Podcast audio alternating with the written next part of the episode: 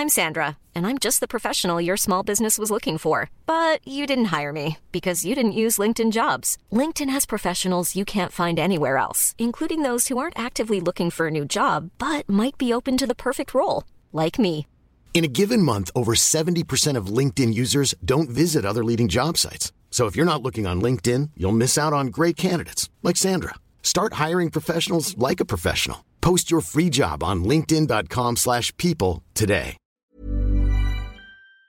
Bonsoir et bienvenue dans le podcast Culture PG du lundi, pardon, 18 décembre 2023.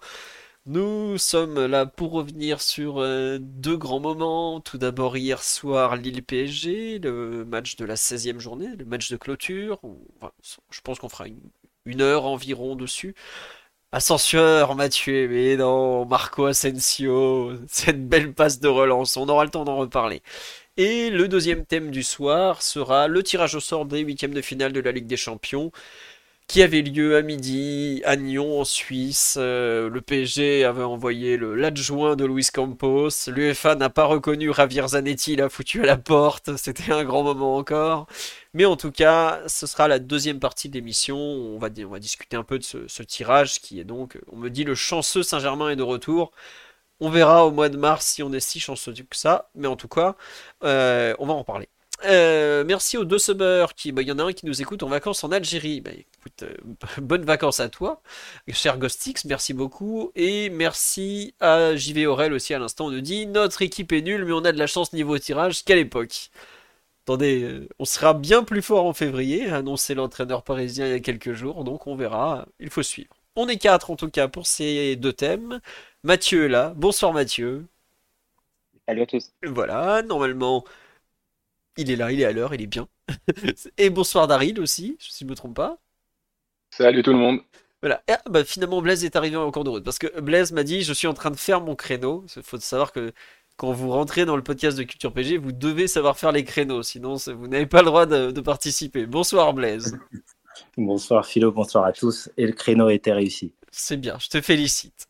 On va pouvoir donc attaquer ce premier thème sur Lille PSG, qui était donc, comme je disais tout à l'heure, le, premier, le dernier match plutôt de la 16e journée de Ligue 1. Le PSG a fait match nul un partout, hein, pour, pour ceux qui n'ont pas suivi.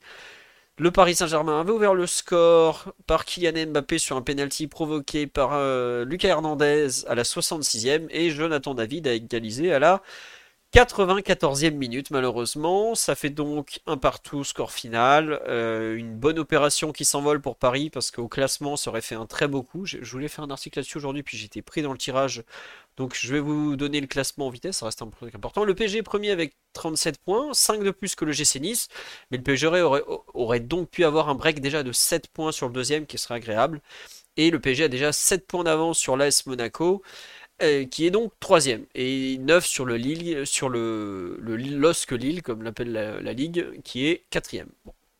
Euh, Il y a quand même un certain trou au classement puisque aussi bien euh, Nice que Monaco ont perdu ce week-end. Nice a perdu 3 au Havre puisqu'ils ont été menés, donc doutez bien qu'ils ont perdu. Et Monaco a réussi à perdre contre l'OL en ayant beaucoup d'occasions, mais pas réussi à marquer un but à Anthony Lopez. Voilà. Oui, non, mais la chaussure, la fameuse chaussure a été, avait été retrouvée avant même le podcast de la dernière fois. Je laisse pas mes, mes enfants sans chaussures dehors quand même. Mais c'est gentil de demander en tout cas. Elle n'a pas été reperdue depuis, même si je crois qu'elle a été relancée quelques fois. Voilà.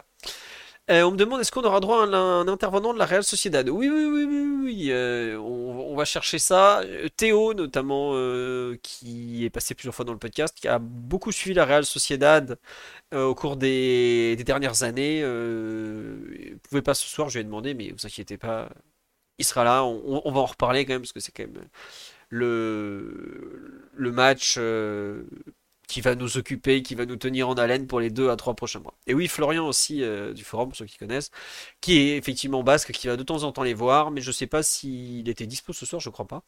Donc voilà. Euh, c'est quand la dernière fois qu'on a pas eu les 4 fantastiques dans le podcast? Oh là là, attendez, euh, Simon est un homme occupé, Omar est très occupé aussi, Mathieu est pas mal occupé aussi, donc voilà, et puis ça change, le podcast des, des 5 personnes originales qui ont fait le tout premier podcast, il n'en reste que deux, savoir Mathieu et moi, Euh, les autres ont eu plein d'occupations, donc euh, voilà, c'est comme ça, le, je le podcast, si on va jusqu'en avril, on sera au 9 ans du podcast. Donc euh, c'est normal que les gens viennent, s'en aillent, repartent. Voilà, il n'y a pas de... Podcast figé et tout. Mais je suis content en tout cas d'avoir des intervenants voilà, différents toutes les semaines, ou presque. Allez, on revient sur l'île PSG. donc, un, partout, ouverture du score, le PSG rejoint. Oh, on va le dire, globalement, c'était pas un match très très exaltant. Lille a fait sa première frappe cadrée à la 92e. Le PSG a une occasion réellement en première mi-temps avec cette frappe de Vitinha et quelques coups de chaud sur le but de Lille. En deuxième mi-temps, euh, c'est pareil, il n'y a pratiquement pas d'occasion. Le but arrive, euh, enfin le pénalty parisien arrive à l'issue de séquence où euh, c'est assez normal que le LOSC craque parce qu'ils étaient vraiment vraiment en grande difficulté. Oui, il y a l'occasion de Dembélé effectivement, mais j'arrive plus à me souvenir à quelle minute c'est l'occasion de Dembélé. Euh, c'était 30, 30e par là? Non oh, Je sais plus. Mais bon, euh, voilà. Vers la 30e, oui c'est ça. Je sais plus exactement à quel moment, mais bon. C'était pas non plus la folie, quoi. On va pas faire euh, croire que. Non, non, c'était un match euh, pas terrible. Le PSG ouvre le score quand même à la 66e et on a des balles de 2-0 en contre qu'on joue très mal. C'est même pas la dernière passe qui est manquante, hein. c'est l'avant-dernière, voire l'avant-avant-dernière. Et Lille euh, tente le tout pour le tout sur la fin de rencontre en faisant, en faisant rentrer respectivement. Attendez, ils font rentrer. donc Premier changement, ils font rentrer deux joueurs un peu plus offensifs avec Santos et Cabella 71e. Ils font encore rentrer un, avançant de Tipez avec Jonathan David Tokiazici. Et enfin, ils font rentrer Adam plutôt que Benjamin André à la 90e. Et d'ailleurs, je crois Adam est impliqué sur le but, si je ne me trompe pas. bon, ils ont joué leur Vatou à la fin, ça a suffi. Euh, c'était, je vois des, le Lille méritait son point, je sais pas trop pourquoi Enfin, j'avoue que je ne suis, pas trop d'accord avec cette analyse. Hein. Quand tu commences à jouer à la 90e en général, euh, pas non plus un truc euh, spécialement brillant. Mais bon, c'est comme ça. Ça fait partie des analyses, des, matchs euh, compliqués de fin de semaine où tu as joué un gros match européen. Ça se voyait qu'on manquait de jus. J'ai vu pas mal de critiques. Enfin, c'est quelque chose qui apparaissait pas forcément de façon évidente à la télé. Mais j'ai vu pas mal de critiques sur la, la pelouse. Euh, le fait qu'elle était euh, pas, pas terrible, voire pas bonne du tout. Ugarte s'en est plein, Luis Enrique s'en est plein. Il me semble que Benjamin André s'en était plein avant le match, mais bon, Benjamin André se plaint un peu de tout tout le temps, donc c'est pas forcément un critère. Euh, je, crois qu'il y, a un Lillois qui s'était plaint aussi de la pelouse, j'ai vu passer dans les réactions. Mais bon, un partout. Globalement, moi, ce qui, il y a deux choses qui me gênent, c'est le fait que tu vas sur un terrain compliqué, tu mènes un zéro et tu te fais reprendre euh, en donnant un but. Si tu prends un but, bon bah je sais pas, par exemple Zegrova qui était un peu en feu, euh, il dribble, il envoie une frappe pleine lucarne. Bon voilà. Là, ce qui me gêne, c'est que tu lâches un point, euh, deux points pardon, sur un but que tu t'infliges toi-même en fait. Donc ça, c'est un peu pénible. Voilà, et donc l'autre truc qui me gêne, c'est que tu avais l'opportunité de faire un vrai bon coup au classement avant d'avoir euh, une trêve euh, hivernale, pardon, de perdre des joueurs avec les, deux compétitions qui sont la Cannes et la Coupe d'Asie. Bon, voilà. Euh, on n'a pas gagné contre une grosse équipe à l'extérieur. Je sais pas si Lille est une si grosse équipe que ça, même si c'était. Hier, ils étaient vraiment solides, ils ont bien défendu et tout. J'ai plutôt bien aimé malgré tout la défense parisienne en général. Voilà, t'as fait un partout. T'es un peu deg à la fin, mais avec du recul, tu fais bon, allez. Ça fait partie des matchs où tu accepteras le résultat en fin de saison. Disons que j'ai moins, j'accepte mieux de faire euh, ce 1-1 à Lille que quand tu fais 1-1 à Toulouse où vraiment, euh, là tu, c'était, ça sortait nulle part le but quoi. Voilà. Mathieu, Daryl, Blaise, je vous laisse compléter un peu ce, ce pouls du match euh, où j'ai pas beaucoup parlé de jeu parce que j'ai trouvé qu'il n'y en avait pas beaucoup, mais peut-être que vous avez un autre avis.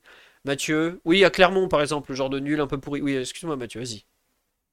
Non, mais moi, j'ai trouvé que euh, déjà rien que la composition était intéressante à suivre côté PSG, parce que on avait vu euh, certaines innovations de la part de Luis Enrique ces dernières euh, semaines, ces derniers matchs même, avec Mbappé repositionné en pointe et récemment encore Vitinha positionné en 6.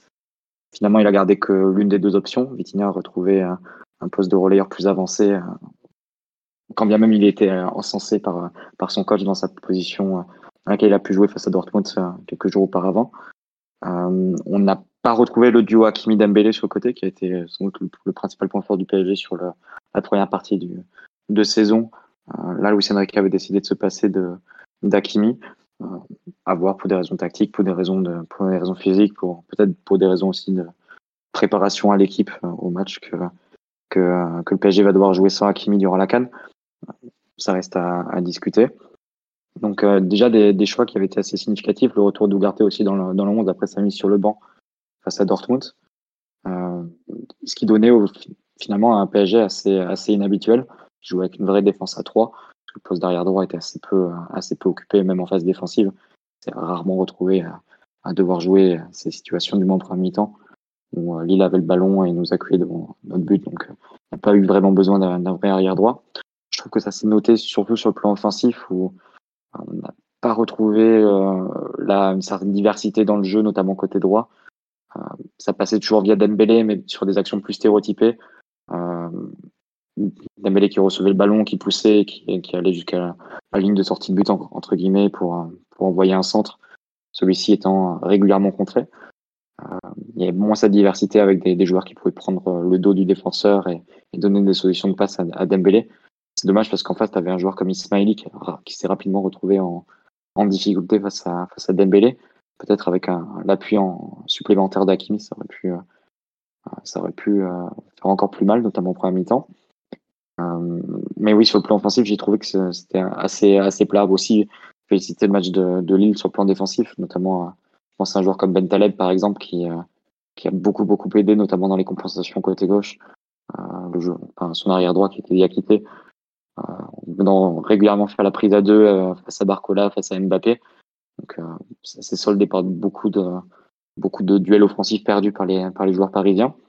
Par contre, comme tu l'as dit, Philo, le, euh, le revers de la, enfin, le bon côté de cette première mi-temps parisienne, c'est plutôt la tenue défensive, euh, qui est passée par une grosse maîtrise de la possession, c'était de tiers un tiers, et, euh, et, par un bon pressing à la perte, donc avec encore une fois une orientation assez individuelle au milieu de terrain, pour, pour éviter que les, les attaques ne partent rapidement des pieds de, d'André, de Bentaleb, d'Angel Gomez évidemment sur euh, une ou deux situations ces ballons sont partis.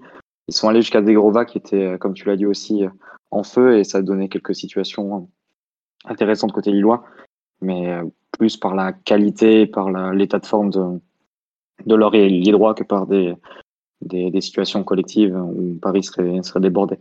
Donc, euh, mais ça a donné quand même les deux seuls tirs lillois de la première mi-temps, seulement deux, mais sur des actions assez similaires. Ouais, juste, euh, ouais, ouais. non, juste pour revenir un peu sur parce qu'on en parle sur live, le Hakimi euh, qui est remplaçant depuis la trêve internationale, dont bon, il avait joué qu'un match, hein, mais il avait joué en Tanzanie le mardi soir, il avait joué 90 minutes à Monaco, après euh, contre, euh, non, contre Monaco, re 90 minutes contre Newcastle, enfin vu la durée du match, même 100, 105 minutes. Encore 90 minutes au Havre où il avait joué, euh, on avait joué à 10 tout le match pratiquement. De nouveau 90 minutes contre Nantes. Encore 90 minutes à Dortmund. Au bout d'un moment, il en était sur 5, euh, 6 matchs euh, sans souffler. C'est pas étonnant. Par contre, il y a un élément, je pense qu'on a, qui a été totalement zappé de l'analyse. C'est le fait que Solaire soit pas là. Parce qu'en théorie, le remplaçant de Hakimi, c'est Solaire. Et quand on voit ce que. Ce que. Comment dirais-je Ce que Luis Enrique a demandé à Solaire, euh, à, ouais, à c'est exactement ce qu'il demande d'habitude à Solaire. Savoir, t'es un faux arrière droit et quand on a le ballon, tu deviens une sorte de relayeur droit. Et c'est exactement ce qu'il avait demandé à Solaire à Reims. Pareil, qui joue un 4-3-3, euh, un peu 4-2-3-1, mais avec une sorte de carré au milieu un peu chelou. Euh, je pense que la blessure de Solaire, enfin la blessure, la maladie, hein, Solaire, je crois qu'il avait la grippe encore, ils ont tous la grippe, a remis en cause pas mal de, de plans de Lucien Riquet. Je suis pas sûr. Tu vois, par exemple, tu as parlé effectivement du fait que Vitinha avait sauté de, de sa place de sentinelle, même si, à mon sens, il, il finit en sentinelle un peu. Hein, parce que le, dispositif à la fin était pas très clair. Mais, euh... Non, mais il a... Hmm, quand Ugarte est sorti, oui, c'est voilà. qui va passer. Non, mais tu vois, il, il aurait pu. Euh, Ugarte sort en même temps. et remplacé par Hakimi, donc il aurait pu mettre plutôt Zahir Emery devant la défense. Et je crois qu'il met plutôt. Euh, comment il s'appelle euh, Vitinha dans les choix, je pense qu'il y a d'un côté l'idée qu'il avait en place, qu'il a tenté d'expliquer, savoir on voulait nous aussi avoir un carré contre leur carré au milieu, mais il y a aussi le fait que tu as des joueurs qui étaient pas disponibles alors qu'ils auraient dû être là, quoi. Je pense à Solaire, euh, entre autres, quoi. on me dit Mukiele à la cave. Je suis pas sûr qu'il soit à la cave, mais je pense euh, il y a aussi des, questions d'adversaires. Hier avant le match, par exemple, je me souviens, je discutais, je crois que c'était sur Twitter avec des gens qui réagissaient à la compo, qui disent ouais, pourquoi il met pas euh, Mukiele face à Zegrova bah, Parce que Zegrova, c'est un très bon ailier déjà. Euh, on le voit pas forcément beaucoup parce que Lille est pas forcément l'équipe la plus diffusée, euh, plus médiatique de France, mais c'est un joueur euh, vraiment d'un très bon niveau et je suis pas sûr que Luis Enrique avait envie, avait envie d'envoyer pardon euh, Mukiele au casse-pipe euh, contre Zegrova quoi. On le re- je pense que mercredi soir on reverra par exemple euh, Mukiele dans le 11 de départ parce qu'il faut faire tourner.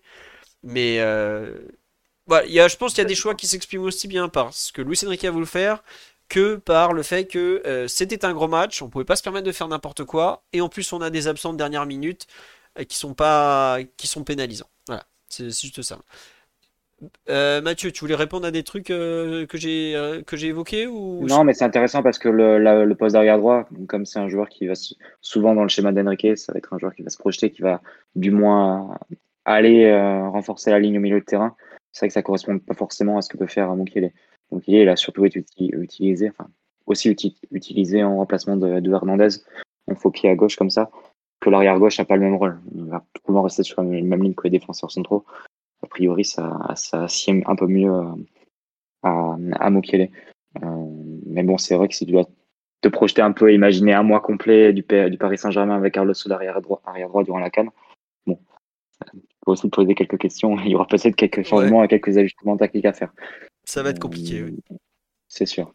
Mais oui, après, sur la deuxième mi-temps, très rapidement, je pense qu'on a, un peu moins gardé cette, euh, cette discipline et cette tenue, notamment après les changements. Euh, on a fait un peu la fin de match, euh, pas en roue libre, mais en subissant plus et en acceptant un peu plus la, révolte, entre guillemets, lilloise, qui a, qui a fait rentrer aussi des, joueurs offensifs pour, forcer la décision. C'est vrai que c'est très dommage de, de se prendre le but sur une erreur individuelle et, et un peu bête, parce que, comme tu l'avais dit, euh, prendre 7 points d'avance euh, à ce stade du championnat, bah, ça te permet de vraiment te concentrer ensuite sur la, sur la Ligue des Champions et, et pouvoir le- la Ligue 1 euh, avec plus de latitude. Bon, je pense pas que le, titre soit en grand danger malgré tout, mais ça aurait, prendre deux points supplémentaires d'avantage, ça aurait été, évidemment mieux. Euh, Blaise ou Daryl, euh, pour compléter un peu cette analyse, bon, moi, on a déjà parlé de, pas mal de choses. Euh, ouais, Daryl, vas-y, je te laisse un peu compléter.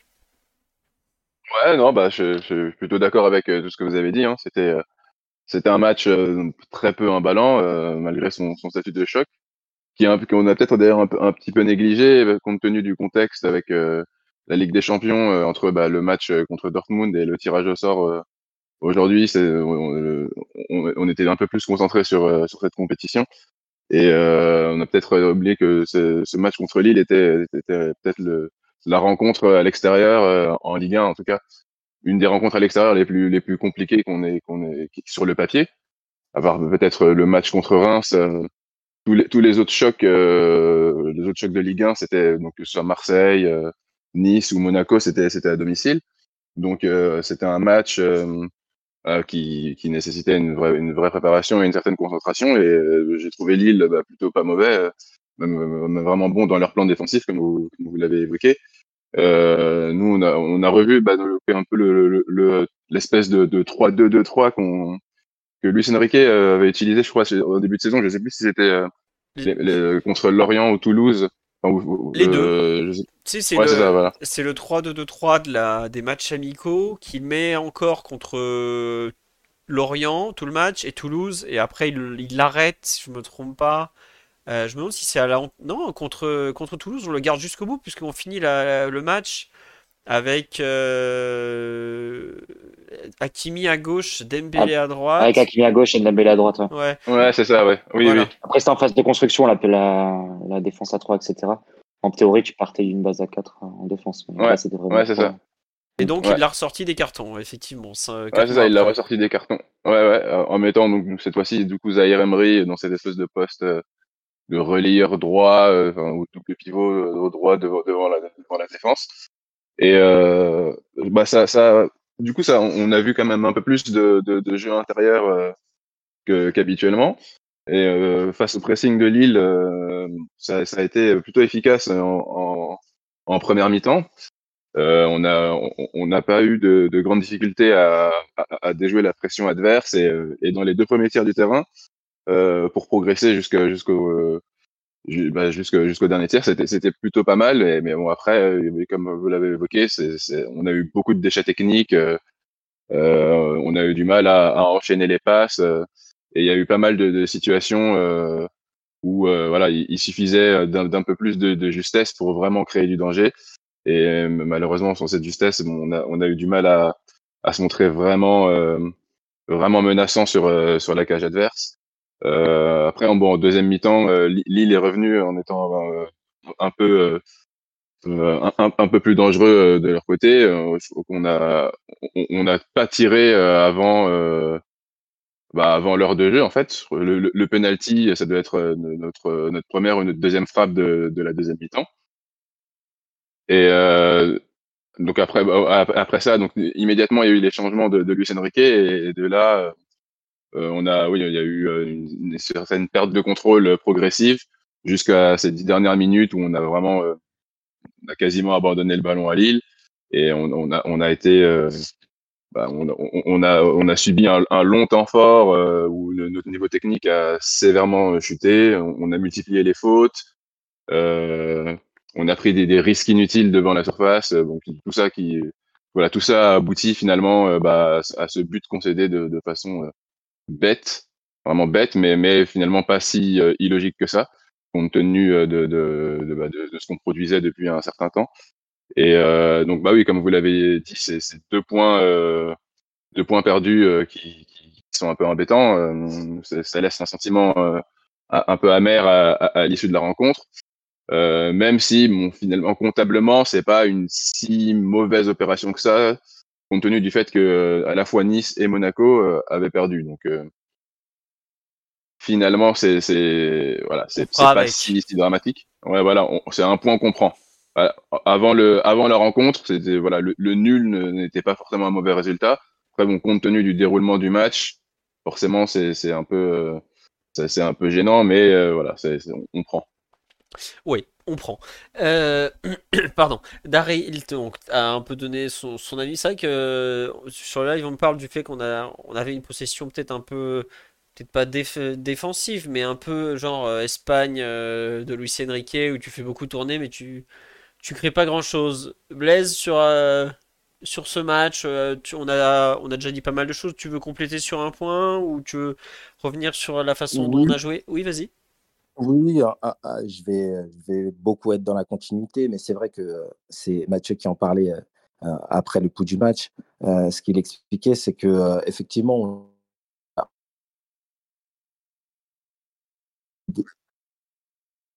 tu m'entends? Euh, Là, oui, c'est revenu, mais on t'a un peu perdu au début.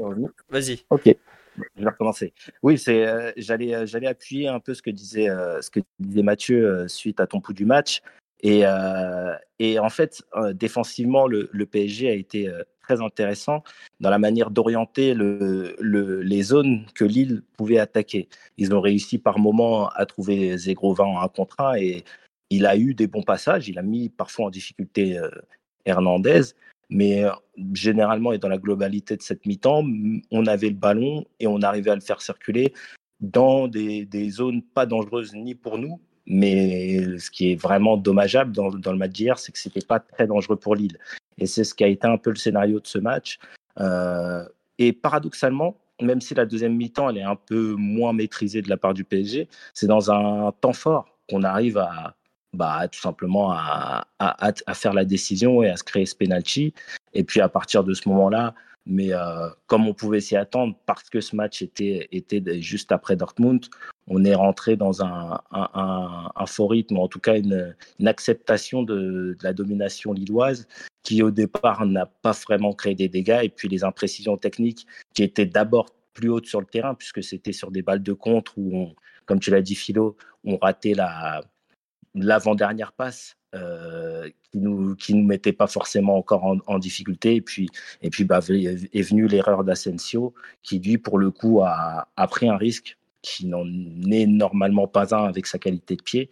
Mais il a pris un risque euh, à un moment qui était euh, qui était crucial pour pour emporter la victoire. Donc c'est dommage parce que il y avait vraiment l'opportunité de d'accentuer l'avance et de se dire qu'avec 9 points sur Monaco et 12 sur le quatrième, je crois, moi, tu es, vraiment en bonne posture pour vraiment gérer la deuxième partie de saison. Mais avec 5 points et puis, et puis Metz à venir, c'est plutôt une bonne première partie de saison qui va s'achever. Oui, comme, tu dis, une bonne partie de saison en fait. Non, en fait, ce qui est marrant, c'est que on a enchaîné 8 victoires, pratiquement l'air de rien. Mais d'un coup, tu fais un match nul, tu fais ouais, bon, c'est un peu dommage, t'aurais pu, t'aurais pu faire, entre guillemets, creuser encore plus l'écart. Bon, tu feras avec. Euh, dans l'aspect général, l'analyse, pour moi, dans les, on a un peu parlé, enfin surtout Mathieu a parlé de la, façon dont il a euh, organisé son équipe, Lucien Riquet. Mais il y a un truc qui m'a un peu euh, marqué, c'est qu'on a, enfin, on avait deux nouveaux. Le trio, Barcola à gauche, Mbappé dans l'axe et Dembélé à droite, qui étaient alignés au coup d'envoi. Euh, on l'avait vu en fin de match contre Newcastle, ça avait donné beaucoup d'occasions. On l'avait vu en début de match au Havre, ça n'avait duré que 10 minutes avant que Super Didio sorte de son but euh, de façon un peu dangereuse. Donc euh, voilà, on l'avait pas revu ensuite contre Nantes parce que Lucien Riquet avait expliqué vouloir préparer Dortmund et donc n'avait pas mis Dembélé. Qui est d'ailleurs sorti hier, j'ai pas compris pourquoi Dembélé était sorti alors qu'il n'avait pas joué depuis 10 jours, pourquoi pas la première de ce trio, j'avoue, j'ai été pas mal déçu. Euh, j'en attendais beaucoup plus. Pour moi, ça ressemblait à cet instant au, meilleur trio possible en termes de complémentarité. Euh, de la largeur sur le terrain avec deux ailiers capables de longer la ligne comme de repiquer. Mbappé qui joue dans l'axe où il peut bah, comme ça jouer de façon très libre hein, parce qu'il joue pas, on lui demande pas de faire la, planche non plus. Hein. Et euh, bah les centres de Dembélé, j'ai entendu, ouais, il, trouve pas preneur. Bah ouais, mais s'il y a que Mbappé dans la surface, Barcola, faut qu'il vienne de loin. Il a visiblement pas assez le nez. Et Mbappé, il peut pas venir en deuxième ligne parce qu'il est la première ligne. Donc ça déjà, ça m'a pas plu. J'ai pas du tout aimé le fait que côté gauche, Barcola était un peu, euh, un peu isolé, qu'il arrivait pas vraiment un combiné avec Mbappé ni avec Lee. Mais après, dans ce, dans, ils étaient dans la partie du terrain où il y avait euh, Diakité et Bentaleb, donc en plus ils se faisaient manger physiquement. Bon. Euh, je sais pas ce que vous en avez pensé, mais j'avoue, enfin, c'est. Il y a des perfs individuels, il y a des, des tests tactiques de, de, de Lucien Riquet qui, notamment défensivement, je trouve, ont été bons. Mais la, comment dire, le, manque de complémentarité du trio offensif est un peu ma grosse déception du soir. Oui, Blaise, je vois que ça, tu veux en parler, j'ai l'impression. oui, parce que euh, c'est un, marqueur important de ce match et euh, ce, que tu, ce que tu as constaté, mais je pense qu'on a tous constaté, euh, c'est que le manque de complémentarité sur ce match, j'ai envie de le dire, je pense que sans rentrer dans les prestations individuelles, il est beaucoup causé par l'activité et par le match de Kylian Mbappé euh, hier. Euh, je m'explique parce que Dembélé, autant a prouvé que même en l'absence d'Akimi, euh, il reste un joueur qui peut être autosuffisant et qui arrive à créer du danger de manière différente parce que là, il était vraiment dans la percussion, ce qu'on l'avait un peu moins vu, un peu moins vu faire depuis le début de saison et sa complémentarité trouvée avec Hakimi. Euh, mais ce type d'action, bah, comme tu l'as si bien dit, elle euh, oblige à faire un centre, on va dire un peu à, l'aveugle ou en tout cas avec une part d'inconnu beaucoup plus grande que les, euh, les, différences qui sont faites avec des dédoublements, des passes au sol et puis bah, plusieurs solutions, soit en retrait, soit face au but qu'on trouve habituellement. Après Barcola, lui qui avait fait des bons matchs quand il était associé à Mbappé parce qu'ils avaient une complicité naturelle, lui aussi, bah, fatalement, a pâti de cette, ce match de Mbappé. Et donc, je suis déçu parce que parce qu'hier il, y avait, je pense, une équipe qui euh, pouvait euh, euh, performer et être être meilleure, en tout cas dans l'attaque dans l'attaque.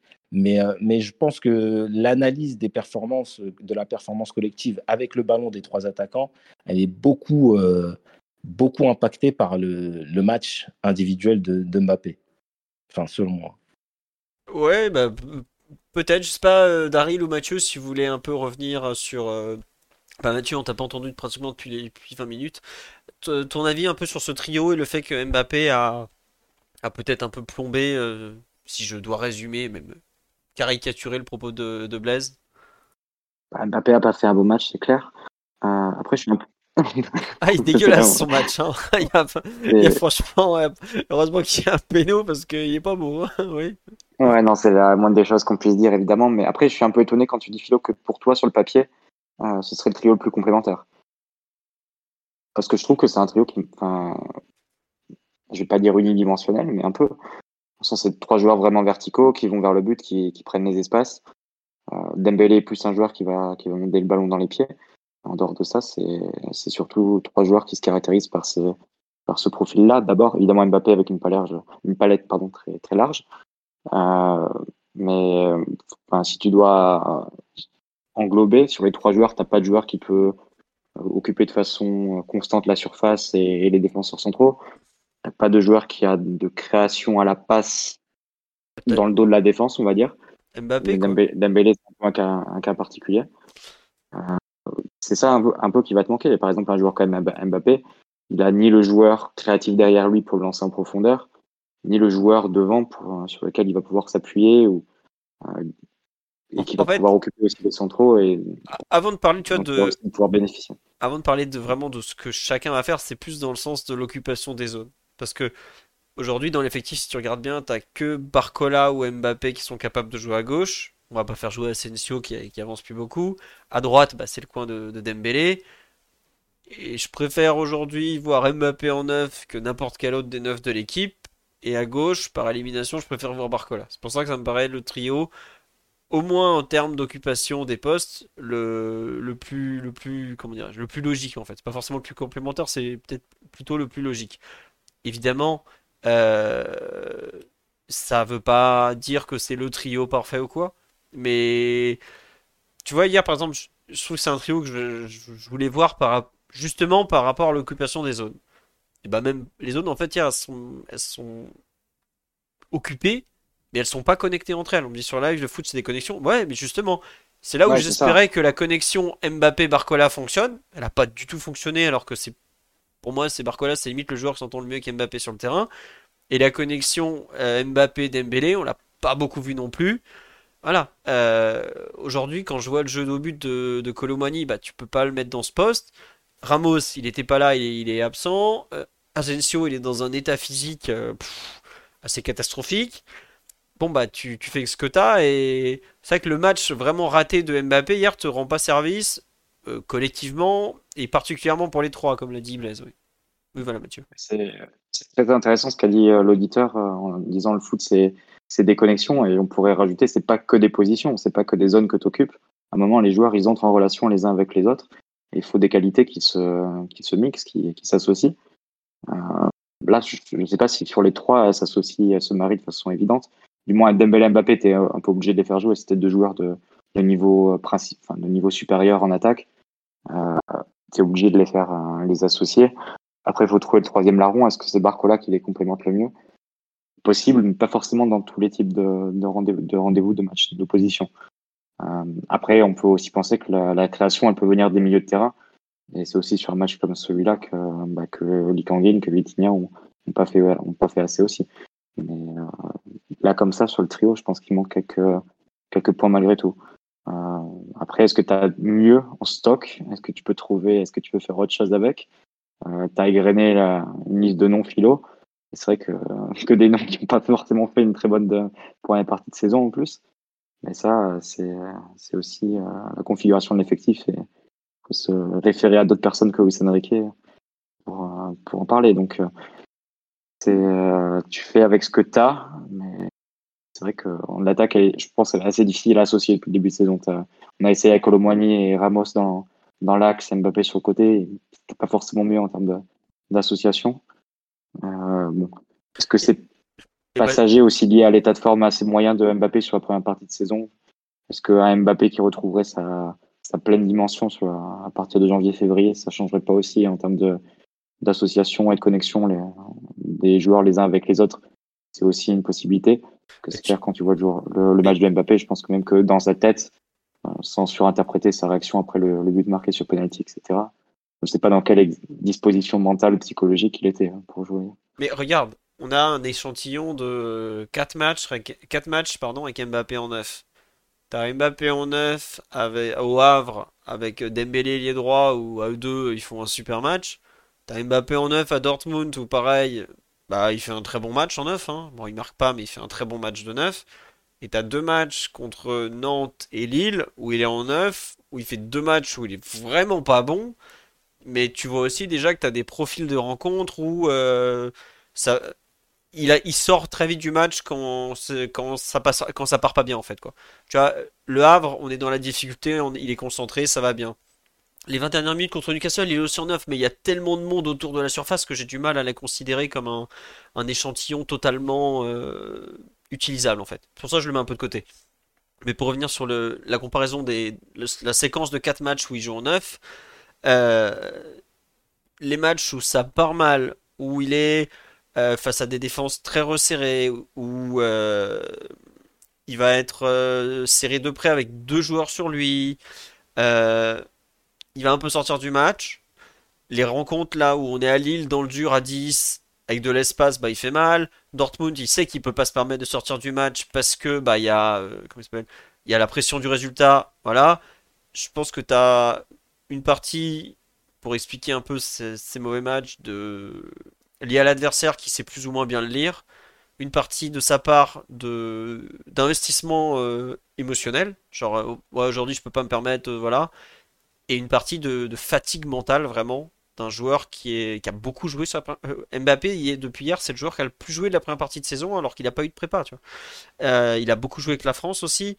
Je pense qu'il est juste rincé en fait psychologiquement physiquement aussi il y a plus grand chose dans les chaussettes et dès que ça part mal euh, il déconnecte complètement de la rencontre. Quoi. Et tout Mbappé qu'il est, bah, hier tu joues à, Lille, qui est une bonne, voire une très bonne équipe, qui est en place collectivement, qui est bonne individuellement. Et bah, tu peux pas faire ce genre de match contre Lille, même contre Nantes, ça passe pas trop parce que euh, c'est du haut niveau quand même. Quoi. Euh, on me dit qu'il a plus aucune explosivité. Regardez ce qu'il fait sur le but à Dortmund trois jours plus tôt. Je pense qu'il est dans, dans une période où il sature totalement probablement plus dans la tête même que dans les jambes.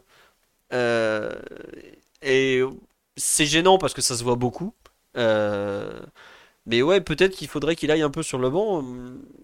Le problème, c'est que si vous regardez la liste des matchs du PSG et qui marque au PSG, il n'y a pas grand monde qui, marque à part lui, globalement. Bah, le, deuxième buteur, c'est Colomani, il en a mis 5, et bon, ça fait pas grand chose, quoi.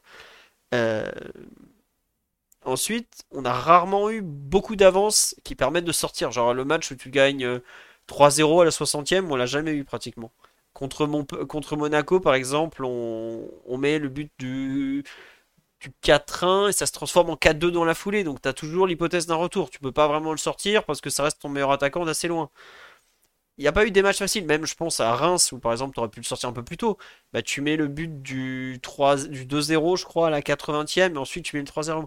Je regardais en fait les matchs où tu peux le sortir parce que tu as de l'avance. Il n'y en a pas vraiment. Alors après, euh, tu peux aussi le sortir sans avoir de l'avance. Mais ce que je veux dire, je pense, c'est un joueur aujourd'hui qui est euh, vraiment sur la rupture, euh, sur, la, sur la jante, qui n'est pas forcément très épanoui dans le rôle de pointe sur des matchs en particulier, dont il, donc il va déconnecter encore plus vite. Mais enfin, on me dit ouais, faut le remettre à gauche. S'il n'est pas dedans euh, psychologiquement, que ça soit à gauche ou dans l'axe, ça sera pas mieux. Hein. un joueur qui est pas prêt pour diverses raisons, c'est pas qu'une question de poste. Hein. Alors après, je suis d'accord que euh, sur certains matchs, et c'est là où par exemple je trouve que Barcola hier est pas génial, c'est qu'il y a un moment où il doit sentir que c'est peut-être à lui d'aller prendre l'axe, parce qu'il s'est joué dans l'axe, Marcola, il a été formé à tous les postes offensifs à Lyon, pour laisser à Mbappé peut-être un peu plus de place côté gauche face à un Diakité euh, qui, qui, qui, arrivait bien à gérer Barcola, mais qui à mon sens a beaucoup plus de mal à gérer Mbappé. Voilà. Et oui, c'est une période de Mbappé qu'on a régulièrement. C'est on lui demande d'être euh, très bon tous les trois jours et aujourd'hui, euh, de par, euh, je pense, l'été qu'il a eu sans préparation, de par tous les objectifs qui se fixent de fin de saison notamment, faut pas oublier qu'il y a l'euro en fin de saison, qui est un truc important pour beaucoup de joueurs. C'est un joueur qui ne peut pas être excellent tous les trois jours. Et un, un, ne serait-ce que moyen, ça, se voit très vite aussi. il va forcer certains trucs qui sont pas. voilà. Et je suis d'accord avec une remarque sur l'air qu'on me dit tous les mécanismes de l'équipe sont faits, sont faits pour lui. C'est vrai et c'est pas vrai parce que quand il joue en pointe, je vois pas trop de quel mécanisme il bénéficie. Hein. Hier, on me dit il fait pas d'appel. Mais il y a des moments où il fait des appels, il y a personne qui lui donne la balle, où la balle elle part pas assez vite. Faire des appels à vide, c'est pas un truc qu'on peut faire inlassablement. Il a, il, a une barre d'énergie comme les autres et elle descend à force de, de tenter des appels. Après, je dis pas qu'il court beaucoup. Ils vont être souvent euh, cherchés par euh, des, des, passes assez forcées de Marquinhos ou du défenseur central qui l'accompagne, ou Lucas Hernandez carrément. Donc euh, des passes vraiment très profondes depuis les défenseurs qui forcément n'ont pas toujours la précision nécessaire vu l'endroit d'où elles partent. Mais que ça vienne des milieux de terrain, c'est plus, rare. Enfin, ça, c'est compliqué de trouver un milieu de terrain au PSG. Je pense qu'il a la capacité de mettre Mbappé en un contre un avec le, gardien adverse. Peut-être que Ligue l'a fait une ou deux fois, mais sur la durée, tu le retrouves pas pareil. Enfin, tu le retrouves pas régulièrement. Oui, c'est ça. Bah, tu vois, par exemple, Hakimi l'a fait à Dortmund euh, mercredi soir, quoi. Et là, bah, bizarrement, puis, il parti comme une flèche, c'est terminé. Bon, il était hors jeu, mais de tellement rien. Euh, voilà. Bon. Mais c'est vrai que, comme on dit cela, dès que l'action part pas, il s'arrête de jouer, c'est assez choquant. Ouais, ouais, non, mais dès qu'il est. Euh, il est pas, comment dirais-je, très bien servi, ou qu'il estime que l'action est pas, pas suffisamment bien amenée, il, décroche complètement. C'est ça que c'est gênant. On dit Paredes, on pense à toi. Vous irez chercher combien de passes décisives Paredes a fait à Mbappé, mais il n'y en a pas beaucoup. Hein. Vu comment il pouvait pas se blairer, euh, je suis pas sûr que ça soit un bon exemple. Mais bon, c'est autre chose. Blaise, Daryl, sur un peu le, le sous-régime Mbappé. Et, bon, toi, Blaise, tu t'en as déjà parlé, mais tu veux compléter dessus? Euh, bah oui, après j'ai vu Daryl avait activé aussi son micro, mais euh, plus que le cas Mbappé, je voulais, même si on a, on a passé euh, ce sujet-là, un peu répondre aussi à Mathieu par rapport à la complémentarité que toi tu trouvais à l'attaque. Et il l'a l'a bien dit, Mathieu, il, il, a, il a dit que Dembélé et Mbappé, de par leur statut et aussi leur qualité, sont deux des, des hommes qui seront souvent et presque toujours alignés. Et la recherche actuelle, c'est le troisième homme. Et Barcola, euh, dans, que ce soit dans l'occupation des zones ou la connexion qu'il a pu avoir avec Mbappé, qui est l'élément qui joue entre les deux, euh, bah, en tout cas, ça, se justifiait ou ça méritait de se voir. Et euh, là où les difficultés de l'attaque parisienne sont, et pour moi, c'est un, vrai problème à, terme, puisqu'on on en discute assez souvent, c'est les hommes qui les accompagnent. Parce qu'une attaque avec trois hommes, euh, quand on est, euh, pour caricaturer un petit peu, s'ils attaquent à trois, euh, il y a de, fortes chances que l'attaque s'en sorte, la défense pardon s'en sorte mieux. Et c'est les hommes qui vont les accompagner. Hakimi, avec son volume de course, bah, créer de la variété et des, des, fausses pistes ou des pistes quand il est servi qui amènent cette attaque à montrer, en tout cas, je pense, qui peut montrer des, des signes de complémentarité. Et demain, la, la, question est quel est le milieu de terrain qui sera à même de pouvoir les accompagner aussi sur ce type d'action euh, quand on attaque euh, en nombre? Euh, C'est ça la question. Et c'est Warren Zahir Emery qui présente généralement un profil approchant, mais on voit bien que parfois la timidité, parfois aussi bah, ça, ça, le rôle qui lui est alloué, puisqu'il est, il est capable d'occuper plusieurs rôles, font qu'il n'est pas toujours à même d'accompagner ces trois attaquants. Et dans la configuration qu'on a eue hier, c'est un peu difficile pour les trois de s'exprimer, euh, surtout vu l'état de forme, on va dire, comme on a, on a dit, de, de Mbappé. Je pensais que Daryl allait compléter. Vas-y, Daryl, euh, enfin, tu voulais bah répondre ouais, justement. Vas-y. Ouais, ouais, exactement. Bah, moi, j'allais justement abonder dans ce sens que euh, donc bah, par rapport à la, à la, complémentarité de l'attaque, euh, bah, particulièrement euh, justement vu la, l'option tactique choisie par Luis Enrique hier, donc en 3-2-2-3, je pense que les profils de, de, Dembélé et de Barcola étaient probablement les, les, plus adaptés pour occuper ces postes sur les côtés. On n'avait qu'un joueur, un joueur sur chaque côté. Et, euh, et, et, là où euh, voilà, le, on a eu des soucis, à mon avis, c'est plutôt euh, par rapport aux joueurs euh, donc, qui les accompagnaient, les deux, les deux 10 en fait, euh, donc Vitinha et, et Likangin, qui ont eu beaucoup de mal justement à, à, à, avoir un rôle dans, dans ces positions hautes sur le terrain. et qui ont, qui ont vraiment pas, qui ont trop peu pesé sur, sur le match, à, mon sens. En particulier Lee, qui a eu vraiment très peu de connexion avec Mbappé, un peu plus avec Barcola. je pense à quelques situations, par exemple, où, où il est touché dos au but et il arrive à le, à le lancer dans la profondeur. Mais euh, c'était pas suffisant pour, pour vraiment asseoir une, une, une certaine domination et, et, ils sont trop peu présents en fait dans la surface. Vitinha, le, le Vitinha est un peu plus. Euh, bon, il a pas mal progressé sur cet aspect, notamment sur les frappes aux abords de la surface et on le voit aussi un peu de, des fois se projeter en seconde lame. Mais euh, c'est vraiment ces deux joueurs-là, en fait, les, deux 10, en, tout cas quand on joue de cette manière, qui à mon avis euh, aux autres équipes qui, jouent avec un, un, dispositif pareil ou qui ont joué euh, avec, un avec ce dispositif euh, par le passé, donc, euh, par exemple City ou Arsenal, bah, eux, dans ces positions-là, ils ont des, des, gardes et des De Bruyne. Donc c'est tout de suite pas du tout la même chose. Ah oui, en termes d'apport. c'est sûr que c'est pas le même niveau. Oui. Non mais voilà. Tu... Enfin, ça, ça rejoint un peu un autre débat, c'est que on a un trio offensif, mais derrière ton milieu de terrain, il est, il est vraiment beaucoup en chantier en fait. Et t'es quand même très dépendant quand t'es attaquant de ce qui se passe derrière toi, forcément, hein, parce que le ballon arrive en général de l'arrière. Quand t'as un milieu comme ça qui est en chantier où tu changes un peu de tout à chaque match, parce que euh, on a quand même, euh, comme l'a dit Mathieu tout à l'heure, euh, ton Vitinha il est passé de sentinelle à numéro 10 hier pratiquement. Zahir Emery Warren il est passé de relayeur droit très offensif à euh, arrière droit qui restait, qui était pratiquement le milieu le plus bas sur le terrain. T'as remis Ugarte, bah, qui, sur lequel tu peux pas trop compter quand il s'agit de, créer. Bon, euh, t'es attaquant, euh, c'est compliqué de voir les ballons arriver. D'ailleurs, ils sont jamais arrivés. Regardez les situations créées par Dembélé, c'est le ballon lui arrive pas trop trop mal côté droit, et il dit à Ismaili, écoute mon grand, t'as 31 ans, Garde ta dignité, laisse-moi passer. Tu sais bien que tu peux pas lutter. Laisse-moi passer, s'il te plaît. Bon, Ousmane s'envole évidemment, mais c'est pas de la construction collective. Le but, euh, c'est que, euh, enfin, le, but arrive sur un contre-pressing où, euh, comment il s'appelle, Lucas Hernandez. ils sont deux, je crois. Il y a Lucas, je sais plus qui est le deuxième impliqué.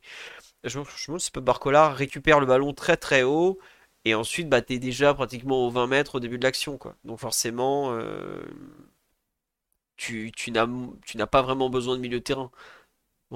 Hier, euh, Lille était très bien organisée. Euh, tu as, il y a des, y a des moments où on parle de, de Lee sur live, ouais, mais Lee, c'est comme Mbappé, il a pas fait de prépa physique en fait. Il a été blessé au bout de 42 minutes contre Poissy, il est revenu euh, dire bonjour en Corée chez lui, et ensuite il, est reparti. Il a rien fait pendant euh, un mois pratiquement. Après, en plus, il a eu ses, jeux asiatiques, euh, les sélections, donc on l'a pas vu pendant deux mois. Lille est comme Mbappé, ça me paraît être un joueur qui est totalement en souffrance sur le plan physique. Bon, peut-être pas psychologique, mais bon, quoique peut-être, hein, vu qu'il a, finalement pas mal joué, il a beaucoup fait d'aller-retour et tout. Euh, on va voir en janvier, bah non, on va même pas le revoir en janvier parce qu'il repart à la Coupe d'Asie. Euh, bon, je pense qu'il y a pas mal de joueurs qui étaient un peu sur les rotules aussi euh, dimanche soir et dans les sur lesquels tu peux pas trop compter ou tu peux pas peux pas trop leur demander quoi. Oui, c'était contre le Havre à Poissy, c'était pas contre Poissy. Et oui, oui, c'est je sais très bien qu'il y a des, mécanismes de jeu qui parviennent à isoler l'ailier pour jouer les 1 contre 1. City, grand Guardiola, grand expert de la chose. Il l'a fait avec Coman, il l'a fait avec euh, avec Doku aujourd'hui, mais il l'a fait avec d'autres. Hein.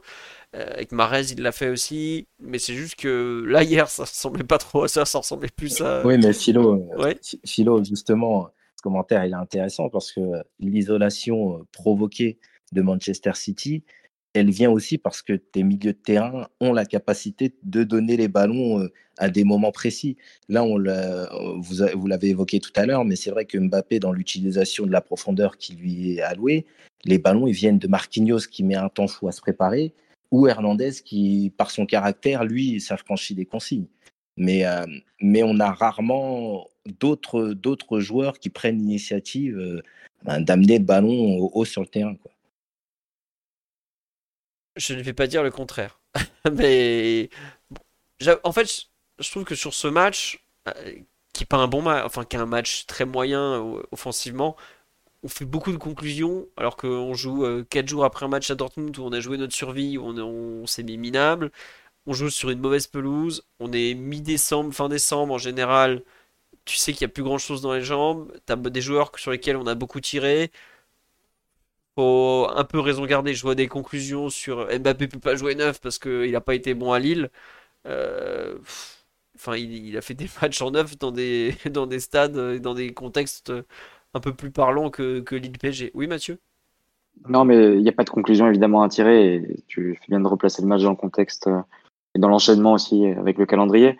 Mais euh, on peut au moins faire le constat qu'on est encore en construction et qu'après 4-5 mois de compétition, les hiérarchies sont encore difficiles à faire émerger, notamment au milieu de terrain et en attaque. Tu n'as pas encore trouvé les associations et les complémentarités euh, idoines. Euh, ça viendra peut-être par la suite. Euh, on pense, si on pense à Luis Enrique, on pense euh, à Zor aussi du calendrier, que c'est lors d'un match face à la Real Sociedad en, janvier 2015 qu'il avait vraiment trouvé sa, formule qui allait le, mener jusqu'au triplé. Euh, là, il faudra voir.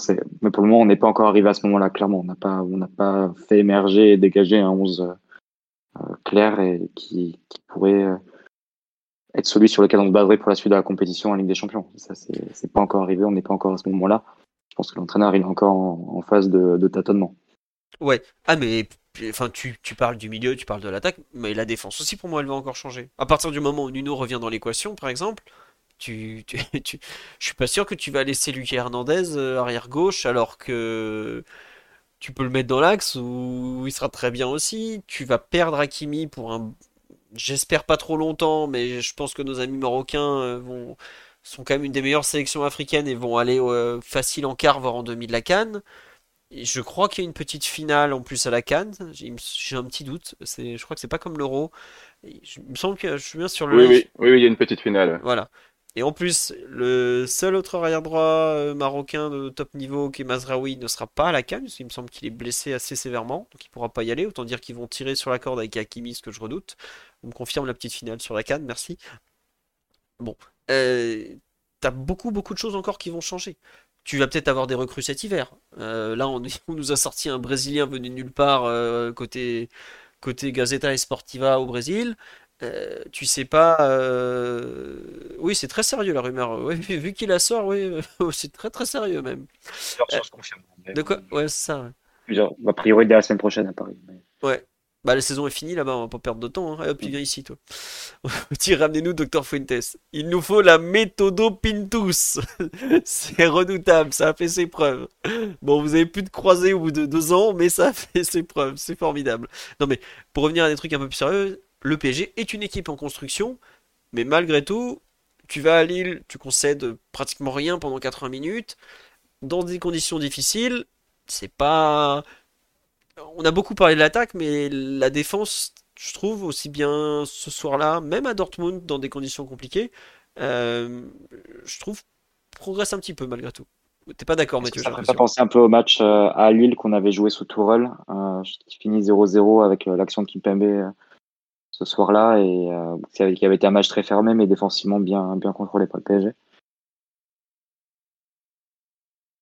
Il y a, il y a, un peu de ça. Euh, Lille n'avait pas joué jeudi. Alors, Lille a joué le jeudi euh, en Conference League contre un club des îles Féroé en faisant tourner et en, je crois qu'ils sont à 11 contre 10. ils ouvrent le score à la, à la 20e minute sur penalty, il me semble que les, joueurs des îles Féroé jouent 60 euh, minutes à 10 et ils finissent même à 9 si je me trompe pas. Donc euh, c'était pas tout à fait pareil que de jouer à Dortmund au Westfalen le mercredi soir, le couteau entre les dents. Voilà. La dépense énergétique est pas tout à fait la même. Le, Klakvik, là, de club euh, féroéen, si je me trompe pas, était pas vraiment du même niveau. Oui, oui. Euh, non, c'est très sérieux. Quand je dis que c'est très sérieux, je, suis pas du tout euh, ironique. Pour tout vous dire, euh, au moment où nos, nos participants du soir sont en train de discuter, je tente d'avancer la news en parallèle. Voilà. parce que j'ai toutes les sources brésiliennes ouvertes chez moi. Mais en tout cas, sur ce Lille PSG, écoutez, on fera avec. On a un peu fait le tour sur l'aspect collectif. On va parler un peu des perfs individuels. Blaise, Daryl, Mathieu. Bon, on n'a pas grand chose à dire, je pense, sur le, match d'Arnao Tenas, où vous voulez en parler? Euh, Titi n'est pas là pour dire Oh là là, le but refusé, il est pas bon là. Hein. oui, Daryl? Non, non, mais c'était juste pour dire qu'il n'y avait rien de particulier à signaler. Il a fait un, match correct. Euh, sur le but, bah, on ne peut pas vraiment lui imputer la responsabilité. Oui, oui, oui. Oh, faut être dur en tout cas. Il est petit, oui, bah oui. Certains diront que c'est pour ça que il n'a pas forcément attiré beaucoup de clubs. Je sais pas si à quel point c'est vrai, mais c'est vrai que pour un gardien de but de 2023, c'est un peu petit. En défense, Blaise, tu veux parler de qui? Non, je voulais juste euh, pour Tenas, mais c'est euh, pour le trait d'humour. Il a vraiment des caractéristiques qui rappellent Jérémy Janot, notamment sa propension à être invadien. J'ai l'impression qu'il est meilleur sur les réflexes que sur des réels arrêts. Voilà. T'insinues que c'est un homme dangereux? Qu'est-ce que tu veux dire? Peut-être qu'il est meilleur avec ses pieds qu'avec ses mains. Ça promet quand Arnaud Théas va utiliser Twitter dans, dans 20 ans comme Jérémy Janot aujourd'hui.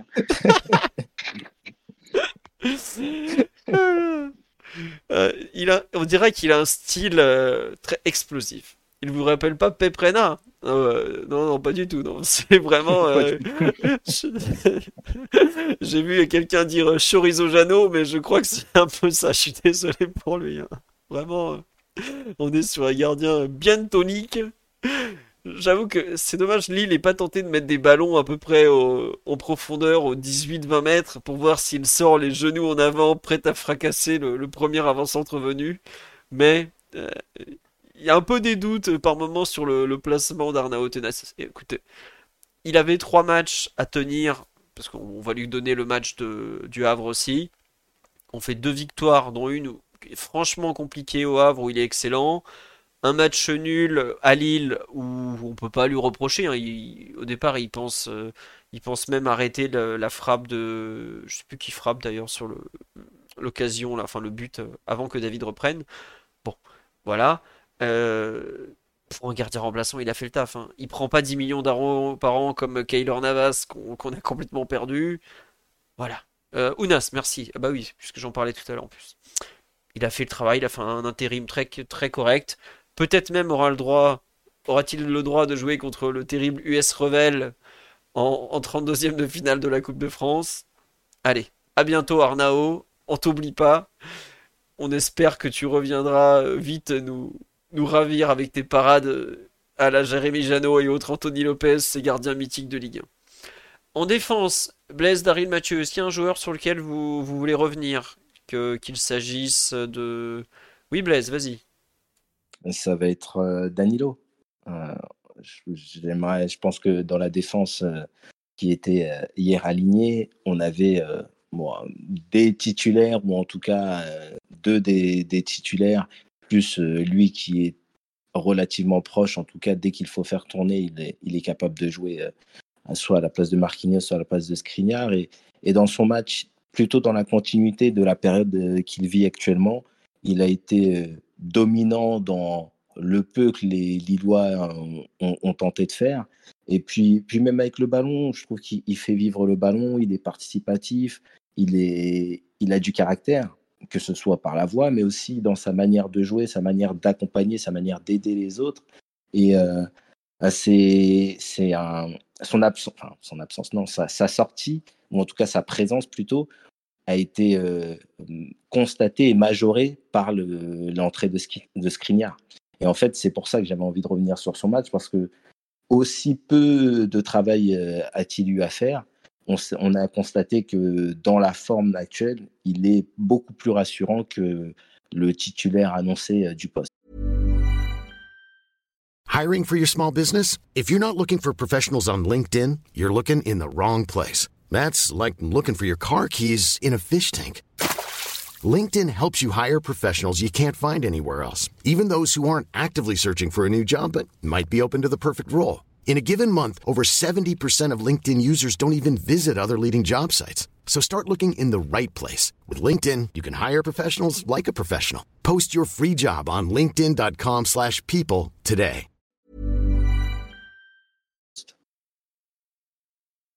Ouais, ah oui, ça, oui. D'ailleurs, un truc, Skriniar, euh, quand il rentre en jeu, c'est.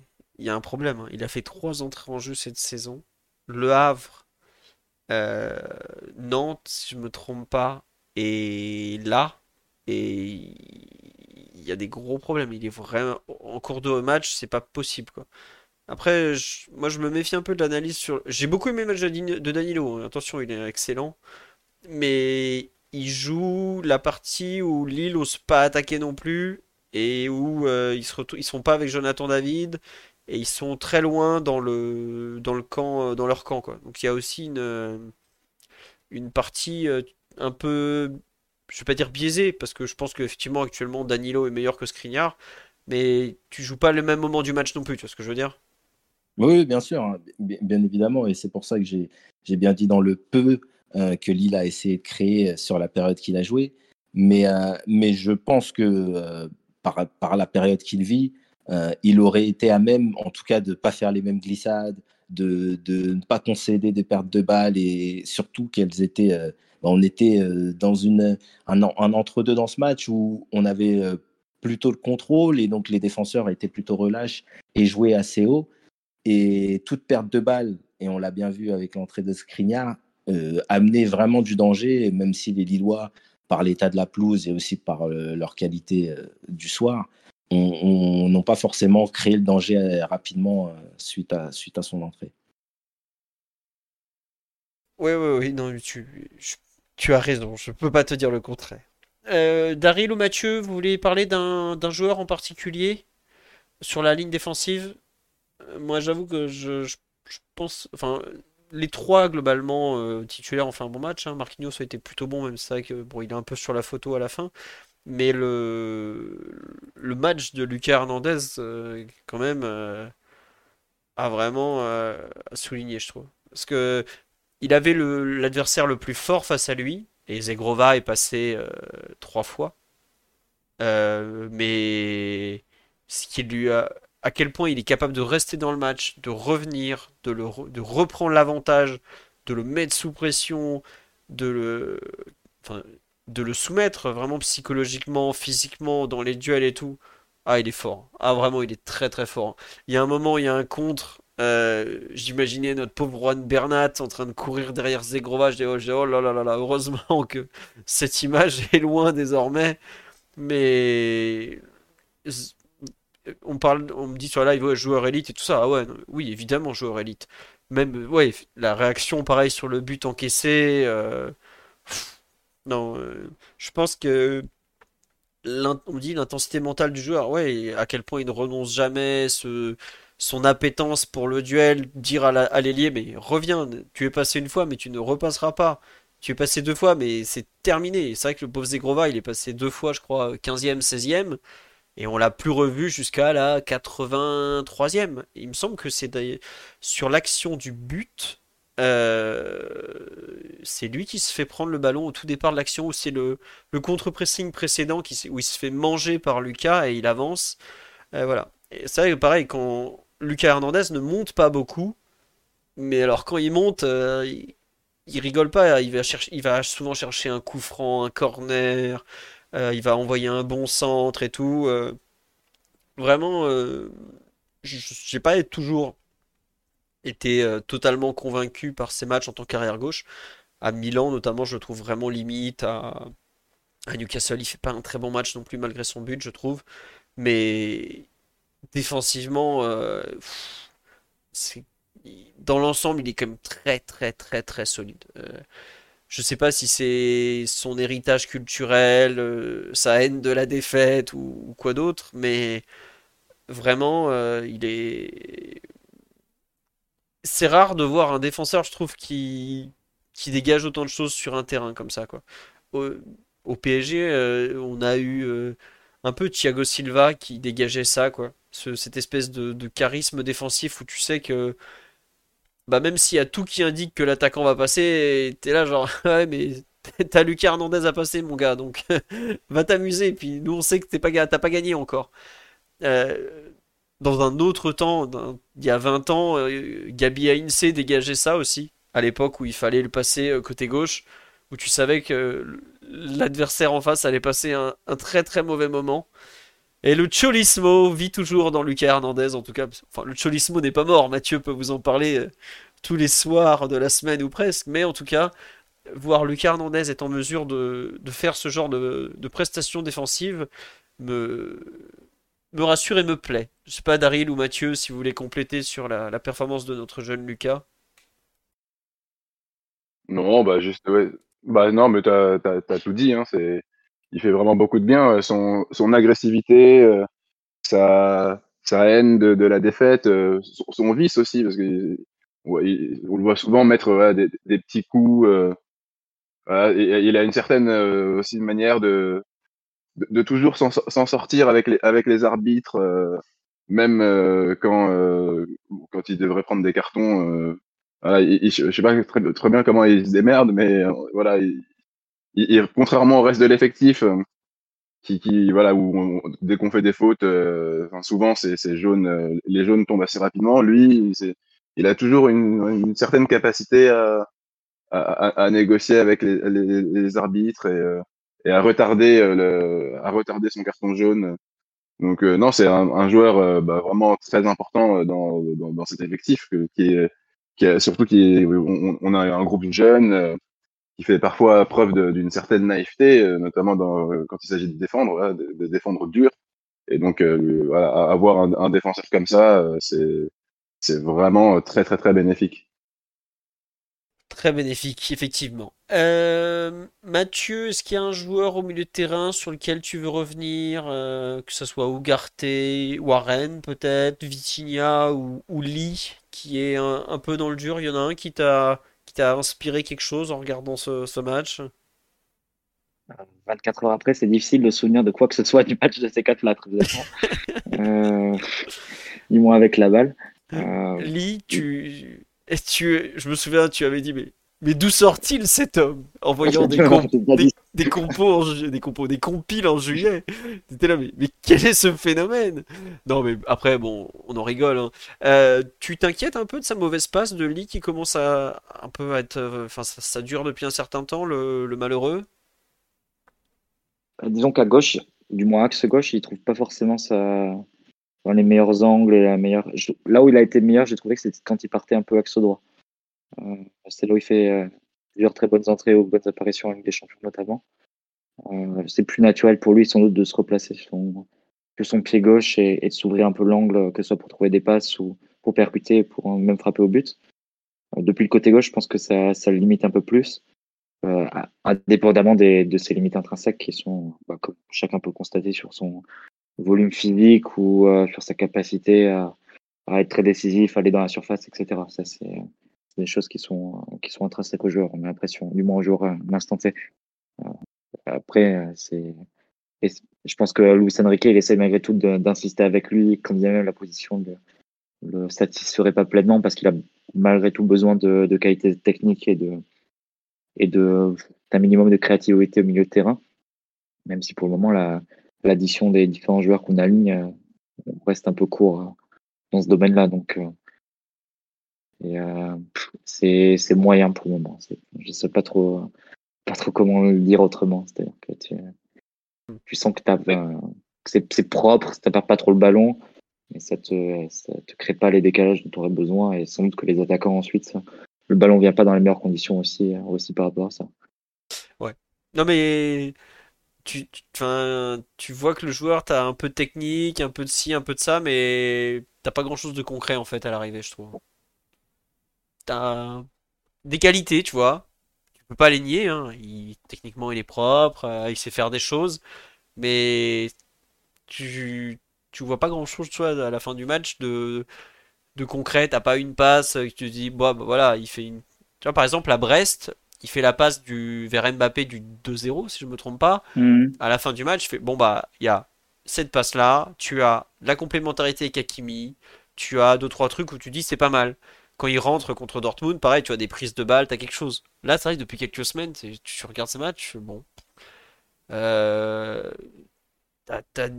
bon, alors il se fait manger dans les duels, mais ça, on s'y attendait que l'adaptation à la Ligue 1 pouvait être compliquée. Hein, quand tu Ben Taleb et tout, qui est quand même un gros gabarit, passé par la première ligue, qui lui tombe dessus, forcément ça le change de la Liga. Mais Je trouve que tu vois, dans ce qu'il est capable de, donner, euh, on me dit sur live, c'est un energizer. Je suis totalement d'accord, mais je suis pas sûr qu'il y ait beaucoup d'énergie en, lui en ce moment. Donc, on va attendre la suite. Mais c'est vrai que euh, Luis Enrique l'aime beaucoup, parce que si vous regardez, il ne sort jamais des matchs pratiquement. Il a fait 90 minutes à Dortmund, il a fait, si je ne me trompe pas, je crois qu'il a fait 85 minutes contre Newcastle. Là, il a refait 90 minutes, il me semble qu'il fait 90 minutes contre Nantes aussi. Il a tendance à plutôt bien finir les matchs, mais c'est vrai que, bon, tu comprends des fois pas trop pourquoi lui ne sort pas en tout cas. Daryl, Blaise, est-ce que vous voulez euh, parler de Lee ou d'un autre milieu de terrain de, du... Oui, Blaise? Oui, je, voulais juste euh, euh, dire aussi quelques mots sur Lee parce que, euh, comme vous l'avez bien, bien dit, on, voit les choses et c'est ce qui laisse les motifs d'espoir. Mais quand le match s'achève, on est, on est plutôt sur notre fin. Et moi, ce qui me est plutôt, et pourtant, il y a quelques jours après Dortmund, j'avais tenu un discours un peu plus, avec beaucoup plus d'espoir. Mais ce qui me laisse un petit peu un doute, quand on revoit les matchs et qu'on regarde les prestations un peu plus individuellement, c'est qu'il, ce qui laisse le doute, c'est ce qu'il euh, il, a une adaptation qui, à la Ligue 1 qui est, on va dire, un peu lente. C'est un joueur qui, malgré tout, il porte beaucoup le ballon, il aime le contact, il a, il a, je pense, une bonne protection de balle, mais en Ligue 1, ça ne suffit plus. Et ses, phases de jeu, puisqu'il a la technique, il a la vision du jeu, je pense que c'est un des rares joueurs de l'effectif qui est capable de voir avant et de contrôler et de lancer directement. Donc c'est vraiment dans l'adaptation euh, à, la Ligue 1 et aux difficultés qui sont les siennes que j'ai un, léger doute. Mais après, il a du ballon. C'est un joueur qui a du ballon, donc euh, il n'y a pas à enterrer ou à, avoir des jugements définitifs. Mais c'est vrai que c'est assez compliqué, euh, peut-être par le fait qu'il n'a pas eu forcément la préparation, comme tu le disais tout à l'heure, ou euh, peut-être par des limites actuelles, parce que c'est un joueur qui a besoin de progresser.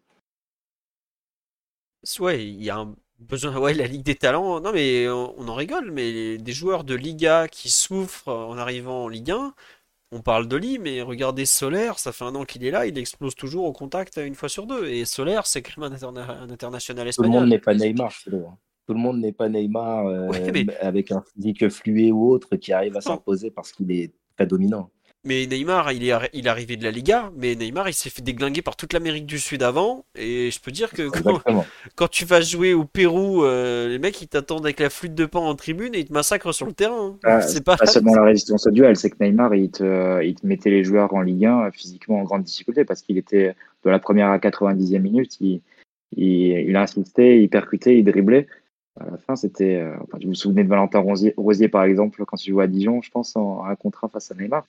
Au bout d'une demi-heure, il, il, crevait ses poumons, donc, euh, enfin, il crachait ses poumons plutôt. Donc, c'est. Euh, c'est pas du tout le même type de, joueur et je pense que physiquement, non, Neymar c'était un, privilégié, du moins quand il arrive en Ligue 1. après, Lee Kangin, je pense que ça serait jamais ce type de joueur-là. C'est pas un joueur qui est aussi endurant dans la capacité à répéter des efforts violents et brusques de changement de rythme. je pense que le joueur ne va pas se transformer à ce niveau-là. Ouais, et puis tu vas être un joueur de conservation, de protection, qui mm. peut peut-être t'apporter euh, éventuellement dans la dernière passe, même si on le voit assez peu pour le moment. Euh, mais on va dire que c'est peut-être là aussi tu sa marge de progression. Mais sinon, ça va pas être un joueur qui va te générer du danger ou des décalages à une fréquence qui est celle des, meilleurs, des meilleurs au pour le moment. c'est difficile de l'imaginer. Ouais, ouais, et puis un truc tout bête, c'est que euh, Neymar, il jouait les qualifs sud-américaines, Lee Kangin, il joue euh, les... le Vietnam, euh, la Chine, enfin j'ai regardé des bouts de match, c'est ridicule quoi. Tu, tu joues une CFA, c'est meilleur, même physiquement, il les éclaterait quoi. Bon. Il y a, je pense qu'il y a un vrai travail sur l'aspect physique qui, va, qui doit être fait, et il l'a pas encore fait, parce qu'il a passé tu vois, déjà, je, pense qu'un joueur comme Ugarte a beaucoup souffert des trêves internationales. Les allers-retours, euh, pour son intégration dans le jeu, double projet de jeu très différent. Mais Lee, c'est encore bien pire. Parce que Lee, il est arrivé, il s'est blessé, il est revenu, il est parti un mois et demi. Enfin, il s'est blessé, il est revenu, il s'est reblessé, pardon. Il est parti un mois et demi. Il est revenu euh, un bout de match. Resélection, il revient. Resélection etc., etc., etc. Il a aucune continuité dans son intégration, de tout ça. Bah ouais, forcément, il découvre la Ligue 1, il découvre qu'il y a des, il y a des... La Ligue 1 le dit à l'extérieur, euh, c'est pas la fête, hein. c'est pas le Parc des Princes où t'es t'es t'es choyé, belle pelouse, tout ça. Les stadios Gaston Gérard le samedi à 17h, t'en ressors pas indemne. C'est pas n'importe quoi. Donc euh, voilà. Et oui, le, le football vietnamien progresse, mais vous savez, citer un joueur vietnamien qui joue dans un bon club européen, il y en a pas. Oui, Mathieu? Et que dire de la Decathlon Arena? À la Decathlon Arena, attention, le Keep Stadium, comme il a été renommé euh, par nous, en tout cas, euh, est un, terrain compliqué. Bah, il a découvert Ben Taleb. S'il a des ambitions de Première Ligue un jour, il, a vu tout ce qu'il devait encore faire pour résister au, rythme effréné de la Première Ligue. Et Ketkeo Fonfon, mais il était français, Ketkeo, il était euh, Billy, de mémoire, il était né en France. Il n'était pas d'un... Et oui, il y a le Messi vietnamien, Pau, je l'avais oublié celui-là. Je sais pas du tout ce qu'il donne en, Ligue 2, parce que je sais que Pau fait une très bonne saison. Euh, ils sont, ils sont pas loin d'être euh, dans les, dans les 5 premiers, il me semble. Mais je sais pas, j'ai pas eu tout suivi ce qu'il avait donné. Tout ce que je veux dire, c'est que le football vietnamien est pas non plus très en avance. Voilà. Euh, Daryl, Mathieu, sur l'attaque, vous, voulez rajouter quelque chose? Euh, qu'est-ce que vous voulez, dire un mot sur Dembélé? Ah non, il faut quand même qu'on parle de l'entrée de Marco Asensio. On m'a dit, est-ce que vous avez parlé de, de, la relance de Marco Asensio? Nous n'avons pas parlé de ce moment dramatique survenu à la 94e minute. Euh, qu'est- qu'est-ce qu'on en pense de cette, cette passe, cette relance? euh, Pourquoi parler de ça? Bah, on me dit le super sub décisif. C'est effectivement la première fois que Marco Asensio est décisif en tant que remplaçant. Qu'est-ce que vous voulez en dire? Non, euh, Daryl, Blaise, euh, oui Daryl? Non, mais c'est, il y a, pas grand-chose à en dire. C'est un but euh, li- limite gag entre le, fait de, se battre pour sauver la touche, pour au final rendre le ballon immédiatement dans, une position encore plus dangereuse. c'est c'est, un peu grotesque. Mais il a un peu de mal euh, en ce moment, Asensio, depuis. euh, bah, il enchaîne euh, les rentrées en jeu de 10 minutes seulement. Je qu'il il a pas eu plus de temps de jeu, je crois. hein. Il a pas joué plus que ça. il a pas eu une entrée d'une demi-heure ou un truc comme ça, je pense, depuis, son retour de blessure. Donc on sent qu'il est un peu dans, le dur là, qu'il a du mal à, re- à, à retrouver, du, temps de jeu et un peu son niveau, de la confiance peut-être. Là, c'est c'est pas ce, ce genre d'action qui va qui va l'y aider malheureusement, mais bon, voilà, il n'y a pas grand-chose à, à dire. Hein. C'est une erreur euh, vraiment très débile. Oui, vraiment très débile. Ça, c'est sûr. Ouais, non, mais en fait, euh, on me dit ça- euh, non, il a joué que 10 minutes à chaque fois. Et ouais, physiquement, il me parlait, mais j'ai l'impression d'être revenu au mois de juillet sur les matchs amicaux quand il mettait pas un pied devant l'autre. hein. On va espérer que la trêve fasse du bien, qu'il se remette et tout, mais il est. euh, on me dirait Sébis quand même pas. Mais il paraît très très loin de ce qu'il donnait au mois d'août. Et je pense, ouais, effectivement, il va refaire une prépa. Il a eu 6 semaines d'inactivité, mais il a eu plus que ça. Il a eu 9 semaines, je crois. 9, euh, ouais, 9 ou 10 semaines d'inactivité. hein. Euh, bon. Il est loin du compte, et c'est dommage parce qu'il avait bien commencé la saison. Oui, Blaise? Oui, bah, c'est- tu l'as, tu l'as dit, et, et c'est la seule chose que je voulais noter, parce que comme Daryl l'a dit, en soi, l'erreur, euh, c'est, pas très explicable, euh, à part avoir une volonté de, jouer, de toucher des ballons, mais bon, c'est, assez difficilement compréhensible, mais c'est, euh, c'est physiquement, en fait. C'est quand il se déplace sur le terrain, c'est, euh, là où on voit que le joueur, il est, il est pas prêt à jouer dans une équipe de haut niveau avec les ambitions qui sont les nôtres. Et c'est un peu plus surprenant parce qu'il il avait bien démarré la saison. Et, surtout, il a, montré qu'il avait un rôle à jouer. Donc c'est, très surprenant. Pas forcément avec les échos et les rumeurs qui sortaient un peu de Madrid qui disaient que c'est, aussi un joueur qui peut se laisser aller. Euh, mais c'est un, peu dommage parce que dans la, recherche de, l'équipe qui est la nôtre, avec une attaque où il y a encore euh, une place à, distribuer ou deux si jamais on venait à quatre. Euh, au milieu de terrain, pareil. Voilà, c'est un peu dommage qu'il qu'il ne soit pas en forme là euh, fin décembre et qu'il euh, redémarre l'année euh, 2024 peut-être avec un statut euh, très loin de ce qu'il pourrait prétendre dans ce groupe. Comme tu dis, très loin de ce statut-là. On me demande ce que vous avez parlé de Mbappé. Oh, il en a quand même beaucoup parlé tout à l'heure, euh, effectivement, donc on va pas revenir dessus. On a un peu fait le tour. À part si il y en a un de vous trois qui veut dire un mot du match de Dembélé ou on passe à la suite. Bon, on passe à la suite. Euh, on aura fait quand même un gros débrief de PSG Lille. Hein. On va donc attaquer la deuxième partie, le tirage au sort de la Ligue des Champions, qui était ce midi, oui, midi pile, oui, c'est ça, à Nyon, en Suisse, formidable commune pas très loin de l'aéroport de Genève, qui t'ont permis donc à nos glorieux dirigeants de l'UEFA de partir comme ça, retourner, enfin bref, on s'en fout. Le PSG a hérité de la Real Sociedad. Euh, le match aller, comme toujours. Alors, c'est un truc, faudra qu'on m'explique pourquoi le PSG joue toujours en premier. J'imagine parce qu'à chaque fois on est le, le club français, donc on y a droit. Le match aller se jouera, attendez, je vous cherche la date, le mercredi 14 février, si je ne me trompe pas, c'est bien ça. Et le retour se jouera le mardi 5 mars, donc en 2024, pour ceux qui n'ont pas su. Euh, oui, certains ont cru que c'était le Real Madrid. Non, non, non, non, euh, c'est bien le. le comment ça s'appelle le, La Real Sociedad, à ne pas. À ne pas confondre avec les clubs, l'autre club euh, ayant Royal, Real dans le nom, même si on n'a plus en Espagne des Real machin, Real Mallorca, Real Betis, bref. Là, c'est la Real Sociedad. Première fois que l'on joue contre eux, parce que même, il me semble que même en match amical, on n'a jamais joué contre eux. Il y a eu quelques transferts entre les deux clubs. On leur a acheté Yuri Berchiche à l'été 2017. L'été où on fait signer donc Alves, Neymar, Mbappé et Berchiche. Voilà. Euh, on leur a envoyé deux joueurs en prêt. Lionel Potillon en 2003 et Rafinha, il y a 18 mois, non, plus que ça. 30 mois, je crois, maintenant, oui, plutôt 30 mois. Non, euh, bah, c'était à l'hiver 2000. Euh, c'est quand Pochettino arrive, si je me trompe pas, qu'on le renvoie là-bas. Bref. Lionel Potillon, grand moment. Arrière gauche, pas très, pas très bon, mais, mais valeureux. Équipe euh, qui avait droit au. C'était la, remontée de l'Est Saint-Etienne en division. Bref, c'était un autre temps.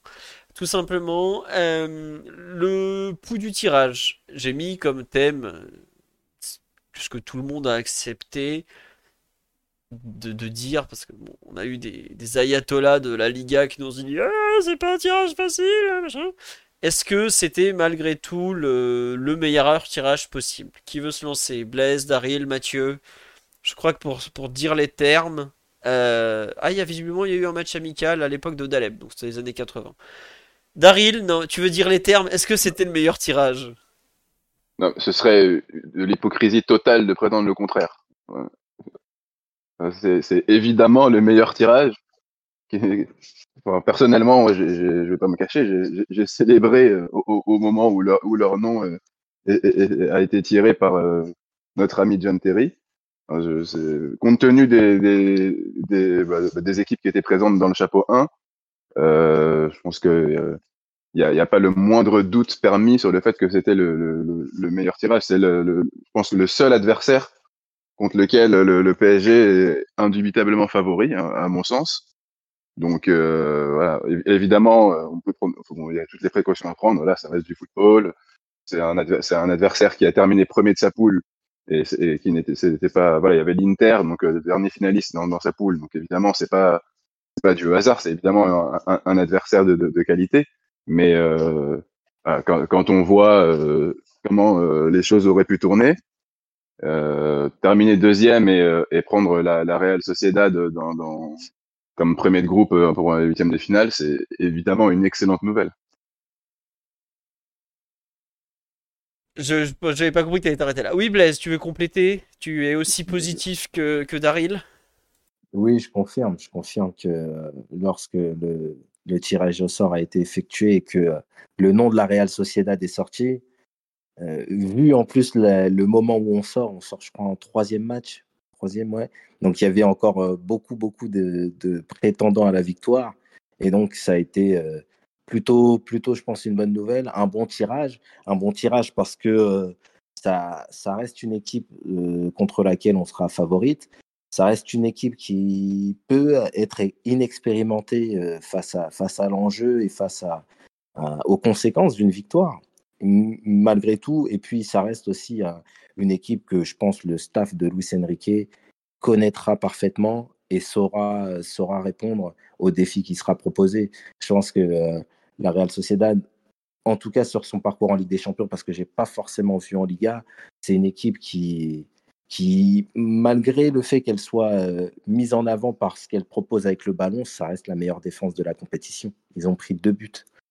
Donc ça, va, être, ça va être une équipe à prendre au sérieux, mais je pense que par sa structure et par sa, possession, notamment défensive, elle, se, mettra dans la position de celle qui, qui devra subir. Et, je pense que ça peut être quelque chose d'intéressant si on arrive à développer des, des, schémas de jeu et, et peut-être à répondre euh, aux problèmes qui seront posés d'ici là.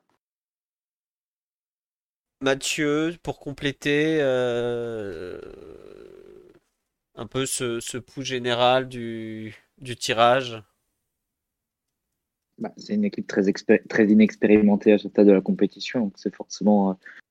Euh, ça peut être à double franchement évidemment. D'un côté, tu n'as pas la, t'as pas l'expérience de ces, de ces joutes-là, tu sais pas forcément comment te préparer, tu peux surpréparer, etc. De l'autre, c'est une équipe qui a pas forcément d'ambition euh, pour la suite de la compétition, qui peut jouer libéré. On sait en Ligue des Champions que quand t'as rien à perdre, que tu es libéré mentalement, c'est un gros plus par rapport à d'autres adversaires qui peuvent être bloqués parce qu'ils doivent défendre un score ou parce qu'ils ont un statut écrasant de favori. Donc, ça sera évidemment au PSG de, de l'assumer. Euh, que tout le monde guette un peu le, la, faute, de parcours et, euh, l'élimination euh, face à clairement moins fort que toi. Donc euh, évidemment, ça demandera une préparation sérieuse de, la part du PSG et, des matchs qui, seront malgré tout à jouer, parce que je pense que globalement, Real Sociedad, c'est une équipe plus ou moins d'un niveau comparable à ce qu'on a pu connaître durant la phase de poule. Je dis pas forcément le même niveau, mais comparable. Et on a vu en phase de poule qu'on a, qu'on a pu avoir des, des difficultés. Donc euh, ça reste malgré tout à, prendre au sérieux. Après, c'est tellement loin dans, deux mois avant le, avant le match aller. C'est pas du tout où on sera le PSG d'ici là. Quelle forme aura l'équipe, quelle forme aura le 11 titulaire?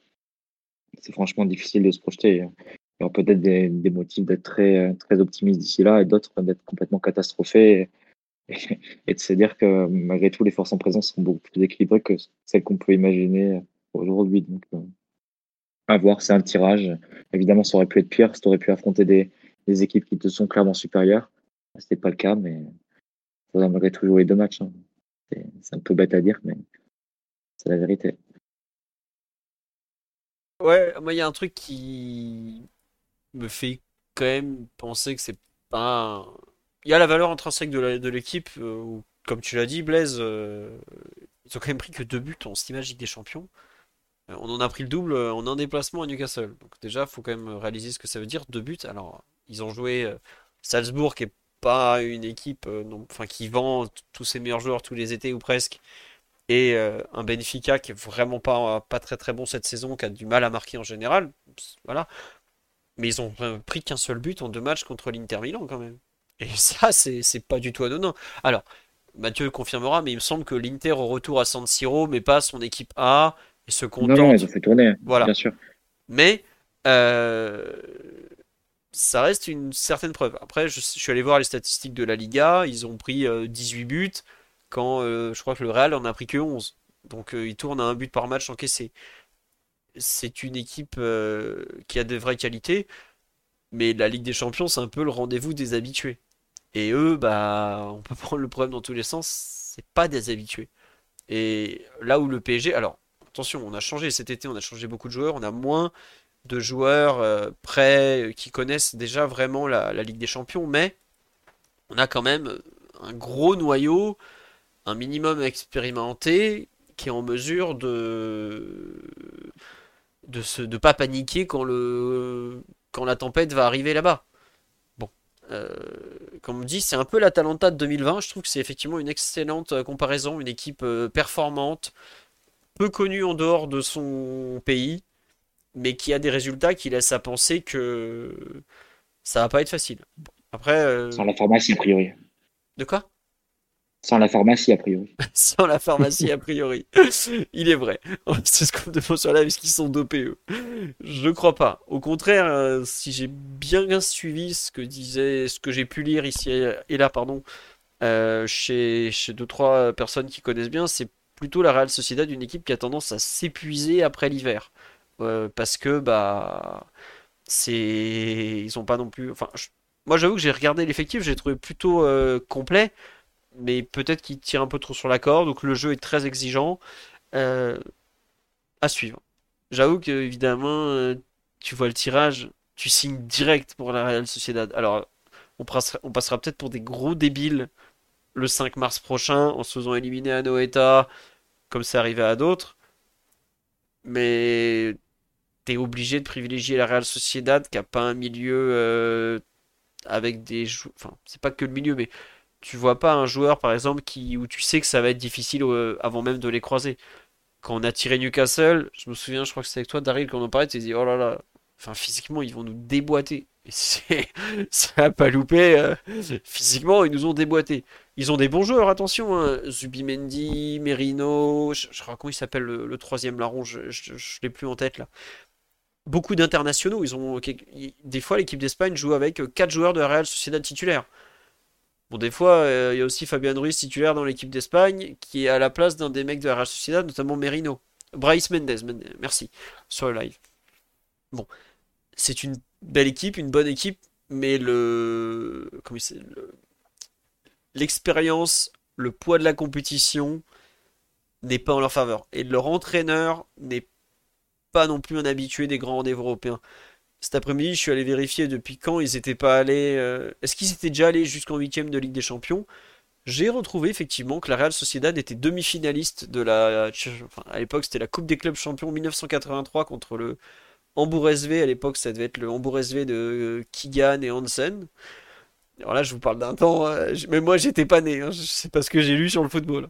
Mais donc, ils n'ont pas vraiment aujourd'hui cette culture de la Coupe d'Europe. Leur joueur le plus expérimenté, ça aurait été David Silva, mais il a raccroché, hein, si je me trompe pas, ou en tout cas, il sera pas là. Il y a pas mal de trucs qui te laissent à penser que euh, voilà. Et oui, effectivement, ils font un huitième contre Lyon en 2004. Je croyais Lyon, j'avais le souvenir d'eux en tour préliminaire en 2011 par là, avec le, but extraordinaire d'Antoine Griezmann, euh, la volée. Tu te rappelles d'eux, Blaise, en 2004 contre Lyon? Euh, bah, c'est c'est le, c'est pour ça, je pensais, je pensais que c'était ça de- dont tu allais parler. C'était, euh, il me semble, oui, qu'ils avaient fait un huitième Ouais, avec. ça quelque chose. euh, Ah bah oui, c'était l'équipe de Reynald Denouex. Voilà, exactement, oui, c'est ça. C'était, c'est pour ça. J'avais ce souvenir-là aussi après l'adversaire haute, mais j'avais ce souvenir que Denouex avait, euh, avait passé un- la phase de poule avec euh, la Sociedad. Mathieu peut vous citer des joueurs, des Nihat Kavici, des Darko Kovacevic, ce genre de type. Attention, ça rigolait pas, hein, c'est vraiment une belle. euh, Xabi Alonso. Donc, euh, vraiment, euh, à l'époque, une très belle équipe, mais je crois que Lyon était passé au final en 2004, puisque j'ai le souvenir qu'ils se font encore. euh, Je me demande s'ils perdent pas contre le Milan au tour Face au d'après. PSV en 2004, il me semble. Ah bah oui! Ah, Il y a faute sur Nilmar! Ah, quelle époque! On rigolait bien. Valérie Carpine, effectivement. Hum, Carpine, bien sûr. Ah, j'avais oublié. Milieu droit, Valérie Carpine. Je me souviens de lui avec le Celta Vigo, mais effectivement, il avait joué avec la Real Bah, Sociedad. figurez-vous, je vois la composition de Lyon-Real Sociedad de 2003-2004 et il y avait Lionel Potillon dans l'équipe. Oh là là! Donc, ouais. Et ils se demandent pourquoi ils ont été éliminés. Oh là là, c'est gratuit ça! Bon. Euh, c'est vrai qu'il y avait faute sur Nilmar. Bah ouais, c'est pas de bol. Hein. C'est qu'est-ce que vous voulez qu'on vous dise? On n'est pas arbitre, nous. On sait ce que c'est que se faire avoir par l'arbitre aux Pays-Bas. Enfin, nous, c'était pas aux Pays-Bas en général. C'est plutôt en Italie ou en Espagne qu'on se faisait avoir. Bref. euh, autre sous-thème du tirage, donc. On n'a pas fait les, les pleutres. Nous avons assumé que on trouve que c'est un bon tirage. Euh, attendez, je retrouve plus les thèmes du podcast. Je suis désolé, j'ai mille fenêtres ouvertes avec le Brésilien là. Euh, bah, le point sur l'adversaire, on l'a un peu fait. Euh, Est-ce que Blaise, Daryl ou Mathieu, vous les avez vus jouer euh, plus que les, les banalités qu'on peut dire ou pas? Non, absolument Pas personne. du Oui, tout. pas du tout. Non, non. Euh, vraiment un, un petit peu en Ligue des Champions, mais en championnat, non. J'ai dû voir contre le Real et autres, mais je n'ai pas de souvenir. euh, J'étais pas dans l'observation encore. Ouais, ils avaient perdu euh, bah la oui. première partie de saison. Ils ont perdu trois matchs cette saison. Ils ont perdu à domicile contre Barcelone. Real Ils ont perdu au Real 2-1 et à l'Atlético 2-1. Et à chaque fois, ils ont, ils, ils sont apparus comme la meilleure équipe. Et à chaque fois, ils ont perdu. euh, parce que ils, savent- ils ont pas très bien su gérer les temps faibles. Bah, le, le Real, je crois de m'en souvenir, ils, ils ont un but refusé par euh, Oyarzabal qui, qui met le 2-0 à 10e minute, quelque chose comme ça. c'est ça, ouais. Position de hors-jeu, je pense, d'un attaquant de la Real Sociedad. Ah. Euh, un hors-jeu qui, est sifflé qu'à Madrid, c'est ça? Non, non, non, pour, pour le coup, c'est un hors-jeu passif, tu vois. C'est un joueur qui était devant le gardien et qui gênait. De mémoire, c'était ça l'action. Et ensuite, ils se font remonter avec un but de Valverde et en fin de match. Ça devait être trop lourd, je pense, côté Real. Et ça allait donner 2-1 pour eux. Et sinon, Atletico les a battus aussi. Barça, j'ai pas de souvenir pour eux. L'Atletico, ça s'était passé comment, toi qui T'avais dû le voir celui-là, non? Ouais, non, j'avais vu. maintenant, mais l'Atletico avait fait un bon match pour le coup et aurait mérité peut-être de, marquer un ou deux de plus aussi. Donc, euh. mais l'Atletico gagne. C'était à Madrid et l'Atletico gagne tous ses matchs à la maison. Donc, c'est euh, une, grande surprise. Ouais, et le Barça les a battus en 0, effectivement. Barça en fin de match à victoire. Et de mémoire, euh, il y avait un penalty de Griezmann, visiblement, pour l'Atletico. Euh, le Barça avait pas été très glorieux, mais ils s'en étaient sortis euh, comme il faut au bon moment, tac tac. tu vois, genre le, match de grande équipe. Normalement, pour vous donner un peu une idée, ils jouent en 4-3-3, Remiro dans les buts, en défense, alors la, la, la paire titulaire dans l'axe qui est très solide, c'est le Normand Zubeldia. Le Normand euh, qui n'est pas normand, qui est né en Bretagne, mais il joue au Pays Basque, mais il s'appelle le Normand. À gauche, c'est euh, soit euh, Kieran Tierney, l'ancien latéral gauche du Celtic de Arsenal, donc pas non plus un joueur extraordinaire. Soit il a pas mal été blessé, sinon c'est Ayen Munoz. À droite, c'est une vieille connaissance, ce bon vieux Amari Traoré, pour ceux qui jouent en, qui se rappellent du Stade Rennais, euh, c'était le fameux Amérique Traoré du Stade Rennais qui a, été mis en contact avec le PSG. Euh, quand il est pas là, c'est attendez où est-ce qu'il comment il s'appelle le il y en a un autre il y a Adri... Odriozola aussi je sais pas si vous vous rappelez de ce mec qui était passé euh, par le Real le Barça le Barça pardon le Bayern qui a jamais rien fait finalement depuis qu'il a quitté la Real Sociedad il est retourné mais maintenant il est que remplaçant milieu de terrain c'est assez fixé euh, Zubimendi en sentinelle. Mendez souvent en relayeur et Merino aussi en relayeur. Michael Merino qui est passé par Newcastle, qui c'était un, un joueur qui était annoncé très jeune, qui avait été acheté par Dortmund, qui oui ça s'est pas, pas bien passé, était passé à Newcastle, c'est pas terrible. Et il est revenu chez lui à la Real Sociedad et là bah, sa carrière a explosé parce qu'aujourd'hui c'est un international.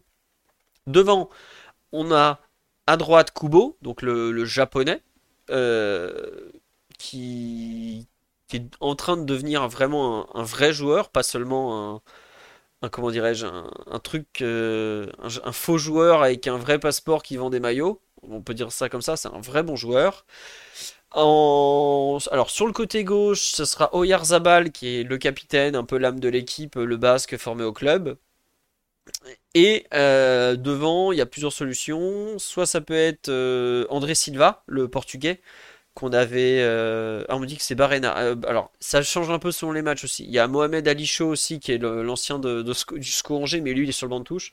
Sadik, pareil, Oumar Sadik, l'ancien de la Roma, qu'on avait joué en Youth il est marqué contre nous d'ailleurs. Euh, il est remplaçant. André Silva, oui, il a, été prêté à la Real Sociedad, mais il a eu beaucoup de problèmes de cheville, si je me trompe pas. Et il a à peine joué jusque-là. Euh, je crois qu'il a joué 20 minutes en Ligue des Champions et, 120 minutes en championnat au total, donc il joue très peu.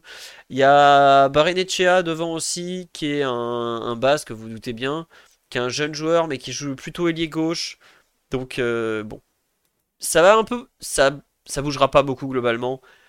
Les quatre, euh, enfin le gardien, les quatre de derrière, il y a peu de chances que ça change hors blessure. Ou Cannes pour Traoré. Au milieu, le, trio au moins Merino, Zubimendi, ça bougera pas beaucoup. Mendes, je sais qu'il est en concurrence avec le, russe euh, Zakarian, qui est un, très bon joueur d'ailleurs. Très jeune, mais très bon joueur. Devant, on sait qu'il y aura Oyarzabal, que ce soit à gauche ou dans l'axe. Plutôt dans l'axe, visiblement. Kubo à droite, à part s'il est retenu par le Japon, mais bon, voilà. Et comme je vous dis, euh, André Silva, il joue presque pas. Et Mendes est blessé en ce moment, oui. Mais voilà. Euh, je vous ai cité globalement l'équipe. On a quand même euh, Rémiro, le gardien, je crois pas qu'il soit international en revanche. Non, il a été appelé, mais il n'est pas international, visiblement. Euh, Tierney est international, international. Le Normand Zubelia international. Traoré, évidemment. Zubimendi, Merino, ils en sont aussi. Oyarzabal, évidemment, il est même titulaire. Kubo, international. Barenechea, je pense qu'il ne l'est pas encore parce qu'il est tout jeune. Et Mendez, j'ai un doute. Euh, oui, il l'est, puisqu'il a, il a débuté euh, il y a quelques années, mais après il a plus été appelé. Bref, il y a pratiquement que des internationaux au coup d'envoi de la, de la rencontre, faut pas l'oublier. Donc, plutôt une bonne équipe. Sixième attaque de la Liga, 29 buts en, 29 buts en 17 matchs. D'ailleurs, c'est quelque chose qui m'a marqué, c'est que je crois qu'ils ont jamais marqué plus de 2 ou rarement 3 buts semble être le, bout du monde pour eux, donc c'est pas forcément une équipe euh, qui sera ils peuvent marquer 4 buts, mais c'est pas une équipe qui a un, serial buteur dans ses rangs. Si je me trompe pas, le, meilleur réalisateur, ça doit être euh, l'ami euh, Oyarzabal. Je sais pas combien de buts il est, mais je crois pas que ça soit monstrueux, monstrueux non plus. Attendez, je vous sors ça en direct, parce que je suis sur les stats. Ah, c'est pas les bonnes, évidemment, bougez pas. Euh, mais en tout cas, on a des soucis de finition. Bah, une équipe dont le meilleur buteur doit être à 9 buts à la mi-saison, je dirais pas que c'est une équipe qui marque beaucoup, oui. 9 euh, buts, toutes compétitions confondues. Euh, bon. Kubo, on est à 6. Bryce Mendez, on est à 5. Barenechea, on est à 4. Martin Zubimendi, donc la, sentinelle 3. L'avant-centre remplaçant, Carlos Fernandez 3 aussi. 2, 2, 1, 1. D'ailleurs, je crois qu'il n'y a même pas 10 joueurs différents qui ont marqué dans leur équipe. Donc bon, c'est pas non plus... Euh... Ouais, 10 joueurs pile différents ont marqué. Et le plus gros buteur, on est à 9 buts en 22 matchs. Voilà. Et oui, oui, c'est bien Oyarzabal qui a le plus joué en pointe. Euh, c'est juste que pour certains matchs, il a joué, il s'est retrouvé un peu à gauche, donc j'ai un peu mélangé tout. Voilà. Côté PSG, bah, on verra bien l'équipe qu'on aura, mais ah oui, un point important. L'entraîneur Imanol euh, Agualkil ou Agualcil, je sais pas comment on dit, est là depuis 2018, si je me trompe pas. Euh, c'est un des plus vieux de la Liga. Sa vie, c'est la Real Sociedad. il y a joué. Il y a été formé déjà. Euh, il y a joué équipe B, équipe A. Il a arrêté sa carrière, devenu adjoint de l'équipe B. Après, il a été entraîneur de l'équipe B pendant 4 ans, je crois, ou 5 ans. Et maintenant, il est sur le banc de la Real Sociedad depuis 5 ans. Et ça fait globalement 5 ans qu'il progresse, qu'il progresse, qu'il progresse, qu'il progresse. Donc, faut, faut quand même souligner la, continuité et la constance. C'est un club euh, bah, solide, constant, pas flashy, mais qui travaille très bien. Et d'ailleurs, la déclaration de Nasser Al-Khelaifi sur le, fait qu'ils ont un président qui travaille très bien, elle n'est pas anodine, parce que c'est effectivement un club qui, a modernisé son, stade, euh, qui a fait évoluer ses structures et tout ça. C'est un club qui travaille bien sans avoir de, revenus miracles, comme il y en a certains dans le football, dont nous, on va pas le cacher. Voilà. Ouais, D'ailleurs, pour l'anecdote, le directeur sportif, c'est Roberto Labbé, qui avait été cité à l'époque pour le directeur sportif du PSG, euh, époque Emery. Tout à fait. Proche de, proche de, de, Ouais. Et c'est vrai que Unai Emery avait dit, euh, il avait poussé sa candidature au PSG et le PSG avait pas voulu de Olabé parce qu'il disait mais le problème c'est que Olabé il est, il est trop marqué Liga, il est trop marqué Real Sociedad le PSG n'est pas la Real Sociedad. Ça peut pas être géré pareil, donc ça va, ça passera pas quoi. Et finalement, je crois qu'on avait nommé Antero Henrique à la place. Autant dire que c'est pas tout à fait le même profil. On est un peu plus euh, dans le whisky et les cigares que la Real Sociedad, mais c'est un autre profil, on va dire. Pour faire signer Neymar, vaut mieux prendre Antero Henrique que Roberto Olabé. Vous voyez, voilà, en gros. Et oui, c'était le lobby basque, mais après Unai est un homme de la Real Sociedad aussi. Hein. Euh, je, crois que le PSG a eu dans les joueurs qui ont été très liés à la Real Sociedad, joueurs et, entraîneurs, euh, Mikel Arteta, qui a joué à la Real Sociedad pendant quelques mois avant de, signer Everton, Yuri Berchiche évidemment, et donc Unai Emery qui est pour le coup un, pur sang de, de, la Real où il a été, si je ne me trompe pas, formé, Unai. Il y a joué, ça je suis sûr, et oui, il y a été formé aussi. Voilà. Arteta qui l'a amené à Saint-Sébastien. Donc, euh. hmm. Bah écoute, euh, je... toi quoi? Arteta quoi? Pardon? J'ai pas compris ce que t'as dit, Mathieu. Non, il est né à Saint-Sébastien. Ah oui, oui, c'est ça, oui. J'ai compris, Arteta il va venir. Je fais attends, mais non, ils ont refait le tirage encore, ça allait pas au Real cette fois-ci. Et en, Herrera, mais Ander Herrera, si je me trompe pas, il, est. Ouais, ouais, en fait, il est assez vite parti à Saragosse j'ai envie de vous dire peut-être un peu faux basque. Il est formé à Saragosse. Il n'a jamais joué à Real Sociedad. Alors Real Saragosse, pas tout à fait. La même, la même région d'ailleurs. Daryl, Mathieu, Blaise, pour compléter un peu sur ce tirage au sort, euh, est-ce que vous voulez rajouter quelque chose? Non, personne, rien. Oui, Daryl? Non, non, bah, rien de particulier. Hein. Attendre, maintenant, il reste plus qu'à bosser et attendre euh, et à voir où on sera l'équipe dans deux mois. Oui, deux mois. Euh, non, c'est vrai que le, bah, le match allait dans vraiment pile deux mois, parce qu'en plus il y a 31 jours en décembre en janvier, donc ça fait presque deux mois, deux fois 30 jours. Le match retour est dans euh, presque trois. Beaucoup de choses qui vont changer d'ici là. On me dit pour leur arracher Zubimendi. Je suis pas sûr qu'un joueur de la Real Sociedad va signer volontairement au PSG cet hiver alors qu'il est censé les croiser dans, dans deux mois. Mais peut-être, voilà. Euh, en tout cas, on verra on a fait le tour. Euh, pardon. Euh, concernant le fameux. On peut prédire le style de match bataille pour le milieu, gros pressing de Real Sociedad. Il y a moyen de leur mettre 4 ou 5 au match aller. une équipe qui a pris aussi peu de buts en Ligue des Champions, je suis pas sûr qu'elle en prenne 4 ou 5 comme ça subitement. Après, il y a un truc qui est assez marquant dans les matchs de Real Sociedad, si j'ai un peu compris correctement le style d'équipe que c'est. À l'extérieur, ils vont plutôt avoir une possession défensive tenter de baisser le rythme du match. Par exemple, c'est ce qu'ils ont fait à Milan. Il leur fallait un match nul pour être premier contre l'Inter. Ils ont fait, je crois, 70% de possession défensive en première mi-temps. Alors l'Inter n'était pas dans un soir à vouloir bousculer grand-chose. Hein. Mais c'est une équipe qui a la capacité à jouer euh, avec le ballon, bas tempo, prendre, euh, comment dire, le, le moins de risques possible. Un peu ce qu'on a fait en fin de match à Dortmund, par exemple. Ça, ils sauront très bien le faire. Et ce qui est très marrant, c'est qu'à domicile, c'est pas du tout la même équipe. C'est une équipe qui, pardon, qui commence très très très fort les rencontres. Bah, par exemple, quand Benfica est allé à Noeta il y a quelques semaines, ils ont pris 3-0 en 20 minutes et après les autres ont géré. Et c'est vrai que souvent ce qu'on peut voir dans les quand on regarde un peu les moments forts, les moments faibles de leur rencontre, c'est qu'ils vont commencer très fort à la maison, mais ils ont plus de mal dans la durée. Donc pour le PSG, bon, déjà il y aura le match aller, c'est dans deux mois, dans trois mois là-bas, on verra. Mais euh, le début de match risque d'être très animé, très intense. On sait comment le PSG relance sous la pression, on l'a vu à Newcastle. Voilà, ça fait partie des, angles de travail. Il y a un truc aussi qu'on n'a pas cité et qui est très important, euh, c'est que le coach du PSG s'appelle Luis Enrique, que tous les mecs que j'ai cités en disant ouais bah international espagnol, international espagnol, bah c'est lui la plupart du temps qui les a euh, réintégrés, lancés ou, autres en équipe d'Espagne.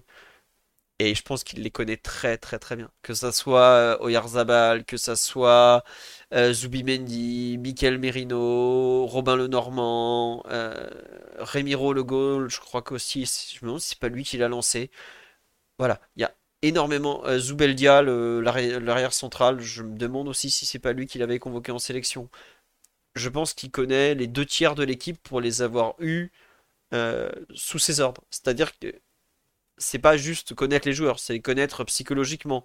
Il sait aussi, bon, plus ou moins, parce que ça reste toujours un peu compliqué, comment euh, ils vont être. Euh, le gardien, non, il l'avait pas, il l'avait jamais convoqué. Mais il, était que l'équipe espoir, donc il le connaît aussi. Euh, il, sait un peu comment ils vont réagir psychologiquement les uns par rapport aux autres. Voilà, c'est tout. Et c'est quand même un, gros, gros avantage. Enfin, malgré toutes ses qualités, Imanol euh, Alguacil, je pense qu'il regarde pas le PSG tous les week-ends. Donc voilà. C'est. Pour une fois, je pense que le fait d'avoir un entraîneur espagnol est vraiment en notre faveur.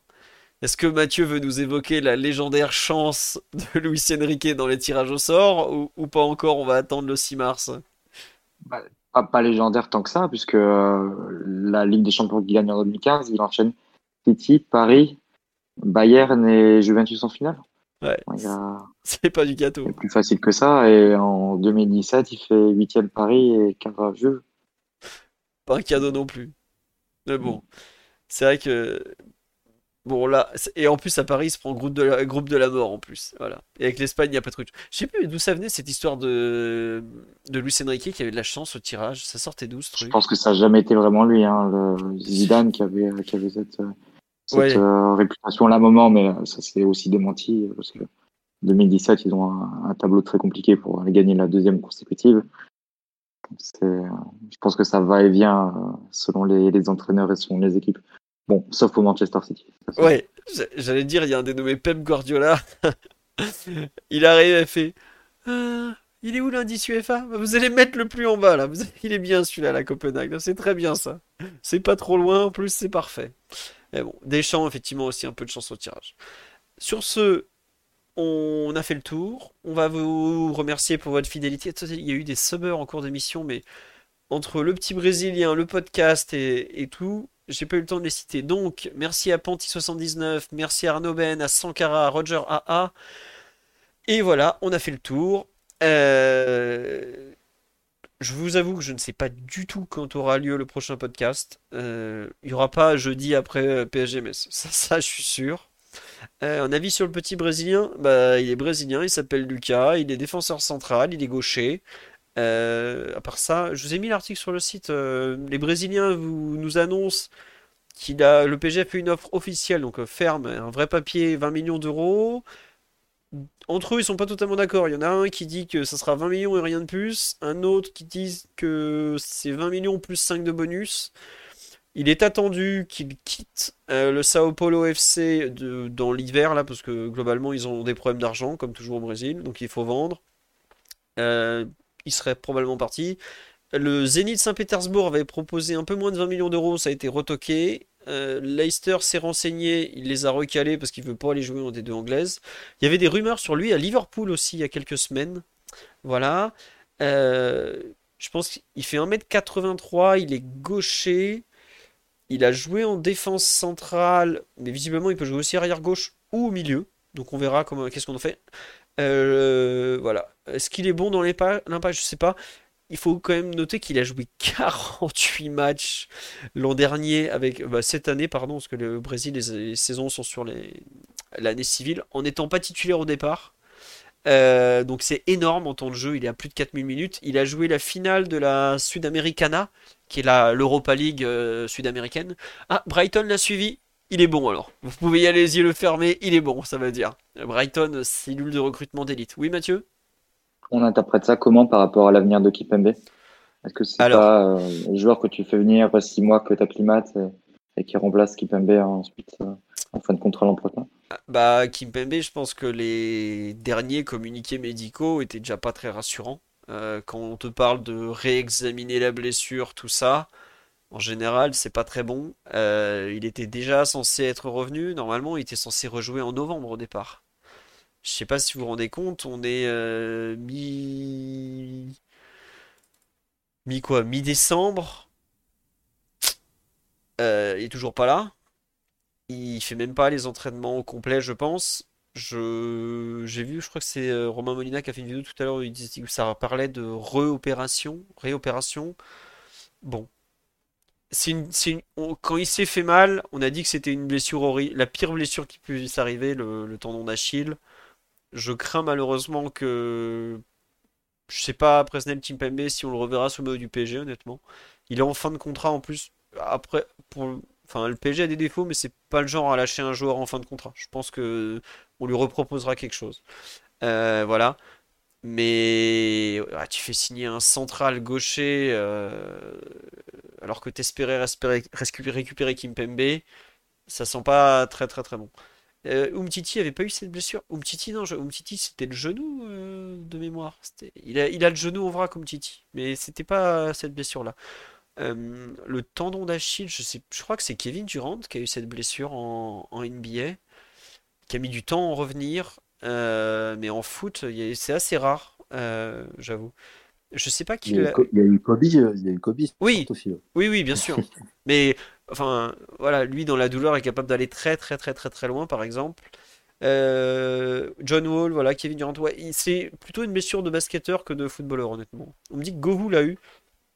Bah, euh, je sais pas, je me souvenais pas que Govou avait eu ça. Euh, mais ouais, c'est en général, c'est vraiment une sale, sale, sale blessure. De pareil, c'était pas ça, c'était les croisés. Et Presco, quel âge? Presco, août 95, donc il a 28 ans, il va sur ses 29. Voilà. Mais on va dire que ça sent vraiment pas très bon pour lui. Euh, le fait de. de toujours pas revenu. Et c'était. Ah, avec Evian Antonin Gaillard, d'accord. C'est pour ça que je cherchais dans son. À Lyon, ça me disait rien. Euh, Presco s'était blessé à Marseille, souvenez-vous, l'occasion Quand, ça part à droite, euh, on le voit arrêter sa course et Nuno Tavares fait n'importe quoi. Le tacle à Lille, c'était les, les, les, ischios, le quadri, je sais plus. Mais il était revenu du tacle à Lille. Hein. Euh, tacle exceptionnel qu'on a revu ce week-end avec plaisir. Mais il était revenu après, euh, il a refait quand même des, bons trucs. Est-ce que ça aurait pas été mieux de prendre Lenny Yoro? Excellent hier, bluffant vraiment. Mais Lenny Yoro, je pense que c'est à peu près déjà le double du prix de, notre ami brésilien. Et Lenny Yoro, à ma connaissance, joue axe droit, puisque c'est Alex Sandro, l'axe gauche à Lille. Et le PSG, je pense, veut un joueur qui est capable de jouer à gauche ou dans l'axe. C'est pas le cas de Yoro. Après, est-ce que le PSG va vouloir prendre Lenny Yoro alors que tu as un potentiel monstrueux avec Gadou derrière? Je suis pas certain. Est-ce que euh, est-ce que Lenny Yoro voudra venir aussi? Faut pas l'oublier. Hein. Lenny il a peut-être euh, les JO, l'Euro, l'Euro, Espoir en tête. Euh, bon, voilà. Faut pas. Il y a un truc visiblement. Le Brésilien a 20% de ses propres droits économiques. Donc faut pas oublier qu'il va y avoir une montagne de fric au milieu. Et ça peut vous dire que son entourage lui a dit Je t'assure, tu vas prendre cet avion. L'offre, elle est bien. Elle est bien l'offre. Regarde-la bien. Elle est top. Voilà, je suis pas sûr que les Euro, qui est encadré par George Mendes, soit dans ce genre de calcul. Il y a aussi ça. On dit j'aurais pris l'immense Jack O'Brien de Lyon, mais laisser ce, bel athlète à Lyon, ils en ont besoin, je crois. Je suis pas sûr qu'il ait tout à fait le niveau pour le Paris Saint-Germain. On en a besoin d'un. Le philo que tu as dans une imitation de John Textor, dont tu as le secret. Ah non, je, garde ça pour les, les après-podcasts. Et euh, on nous dit, Johan Gadou, top potentiel. Ah ouais, ouais, ouais. Ah ouais. Bah, si vous voulez, à la Coupe du Monde du 17, euh, il y avait le Paris Brunner, l'attaquant allemand qui, a fait quelques dégâts. Bah, il s'est fait littéralement éteindre par Gadou. Euh, voilà. Et le, Thomas Lemar s'est blessé au tendon d'Achille. Et bah, bon rétablissement à lui, parce que c'est vraiment une sale blessure, mais pareil, ça va être long, pénible et, très très dur de revenir. En tout cas, on, on souhaite évidemment à Presco d'en revenir, mais c'est vrai qu'à cet instant, les, les échos sont pas très positifs et les communiqués médicaux en général, quand tu dois repasser des, examens pour signifier que c'est bon, rarement très bon signe malheureusement. Et oui, euh, Johan Gadou, il doit être, euh, c'est un 2006, donc il est effectivement en, fin de contrat. Oh là là, on dit qu'il manque un Tony Kroos au PG, mais il manque un Tony Kroos dans tellement d'équipes, euh, joueur majeur. 2007, Gadou, je le voyais de fin 2006, bah donc il devait pas être en fin de contrat. Et Seni Mayulu est en fin de contrat. Oui, tous les 2006 sont en fin de contrat. Donc si Gadou est 2007, il n'est donc pas en fin de contrat. Il sera en fin de contrat l'année prochaine. Fin de contrat aspirant. Et oui, il est de janvier 2017. Voilà pourquoi je voyais 2016. Parce qu'il est effectivement du début de l'année. Bref, c'est comme ça. On verra bien. On vous dit donc à très bientôt pour le prochain podcast. Je vous remercie énormément de votre fidélité. Est-ce qu'on a besoin d'un milieu de terrain? Je crois que tout à l'heure Mathieu a dit on en avait 4 hier, il n'y en a pas un dont je suis capable de dire une bonne chose 24 heures après. Je pense qu'un bon milieu de terrain ne ferait effectivement pas de mal. Voilà. Euh, après, on verra ce qu'on signe. Hein. Moscardo, pas Moscardo, un autre. Comme l'a dit Luis Enrique, le milieu de. Le mercato hivernal, c'est souvent un, mercato compliqué pour compenser des blessures et tout et tout. Peut-être qu'il y a un joueur qui veut jouer l'euro dans quelques mois qui sera prêt à prendre le risque de venir au PSG. Je sais pas. On verra, on aura le temps d'en reparler. Sur ce, bonne soirée, bonne nuit à tous, un grand merci et à très vite. Ciao ciao. Ciao. Ciao. Ciao. Allez, bonne nuit à tous et vive l'open source. Hey, it's Danny Pellegrino from Everything Iconic. Ready to upgrade your style game without blowing your budget? Check out Quince. They've got all the good stuff shirts and polos, activewear, and fine leather goods, all at 50 to 80% less than other high end brands. And the best part? They're all about safe, ethical, and responsible manufacturing. Get that luxury vibe without the luxury price tag. Hit up quince.com slash upgrade for free shipping and 365 day returns on your next order. That's quince.com slash upgrade.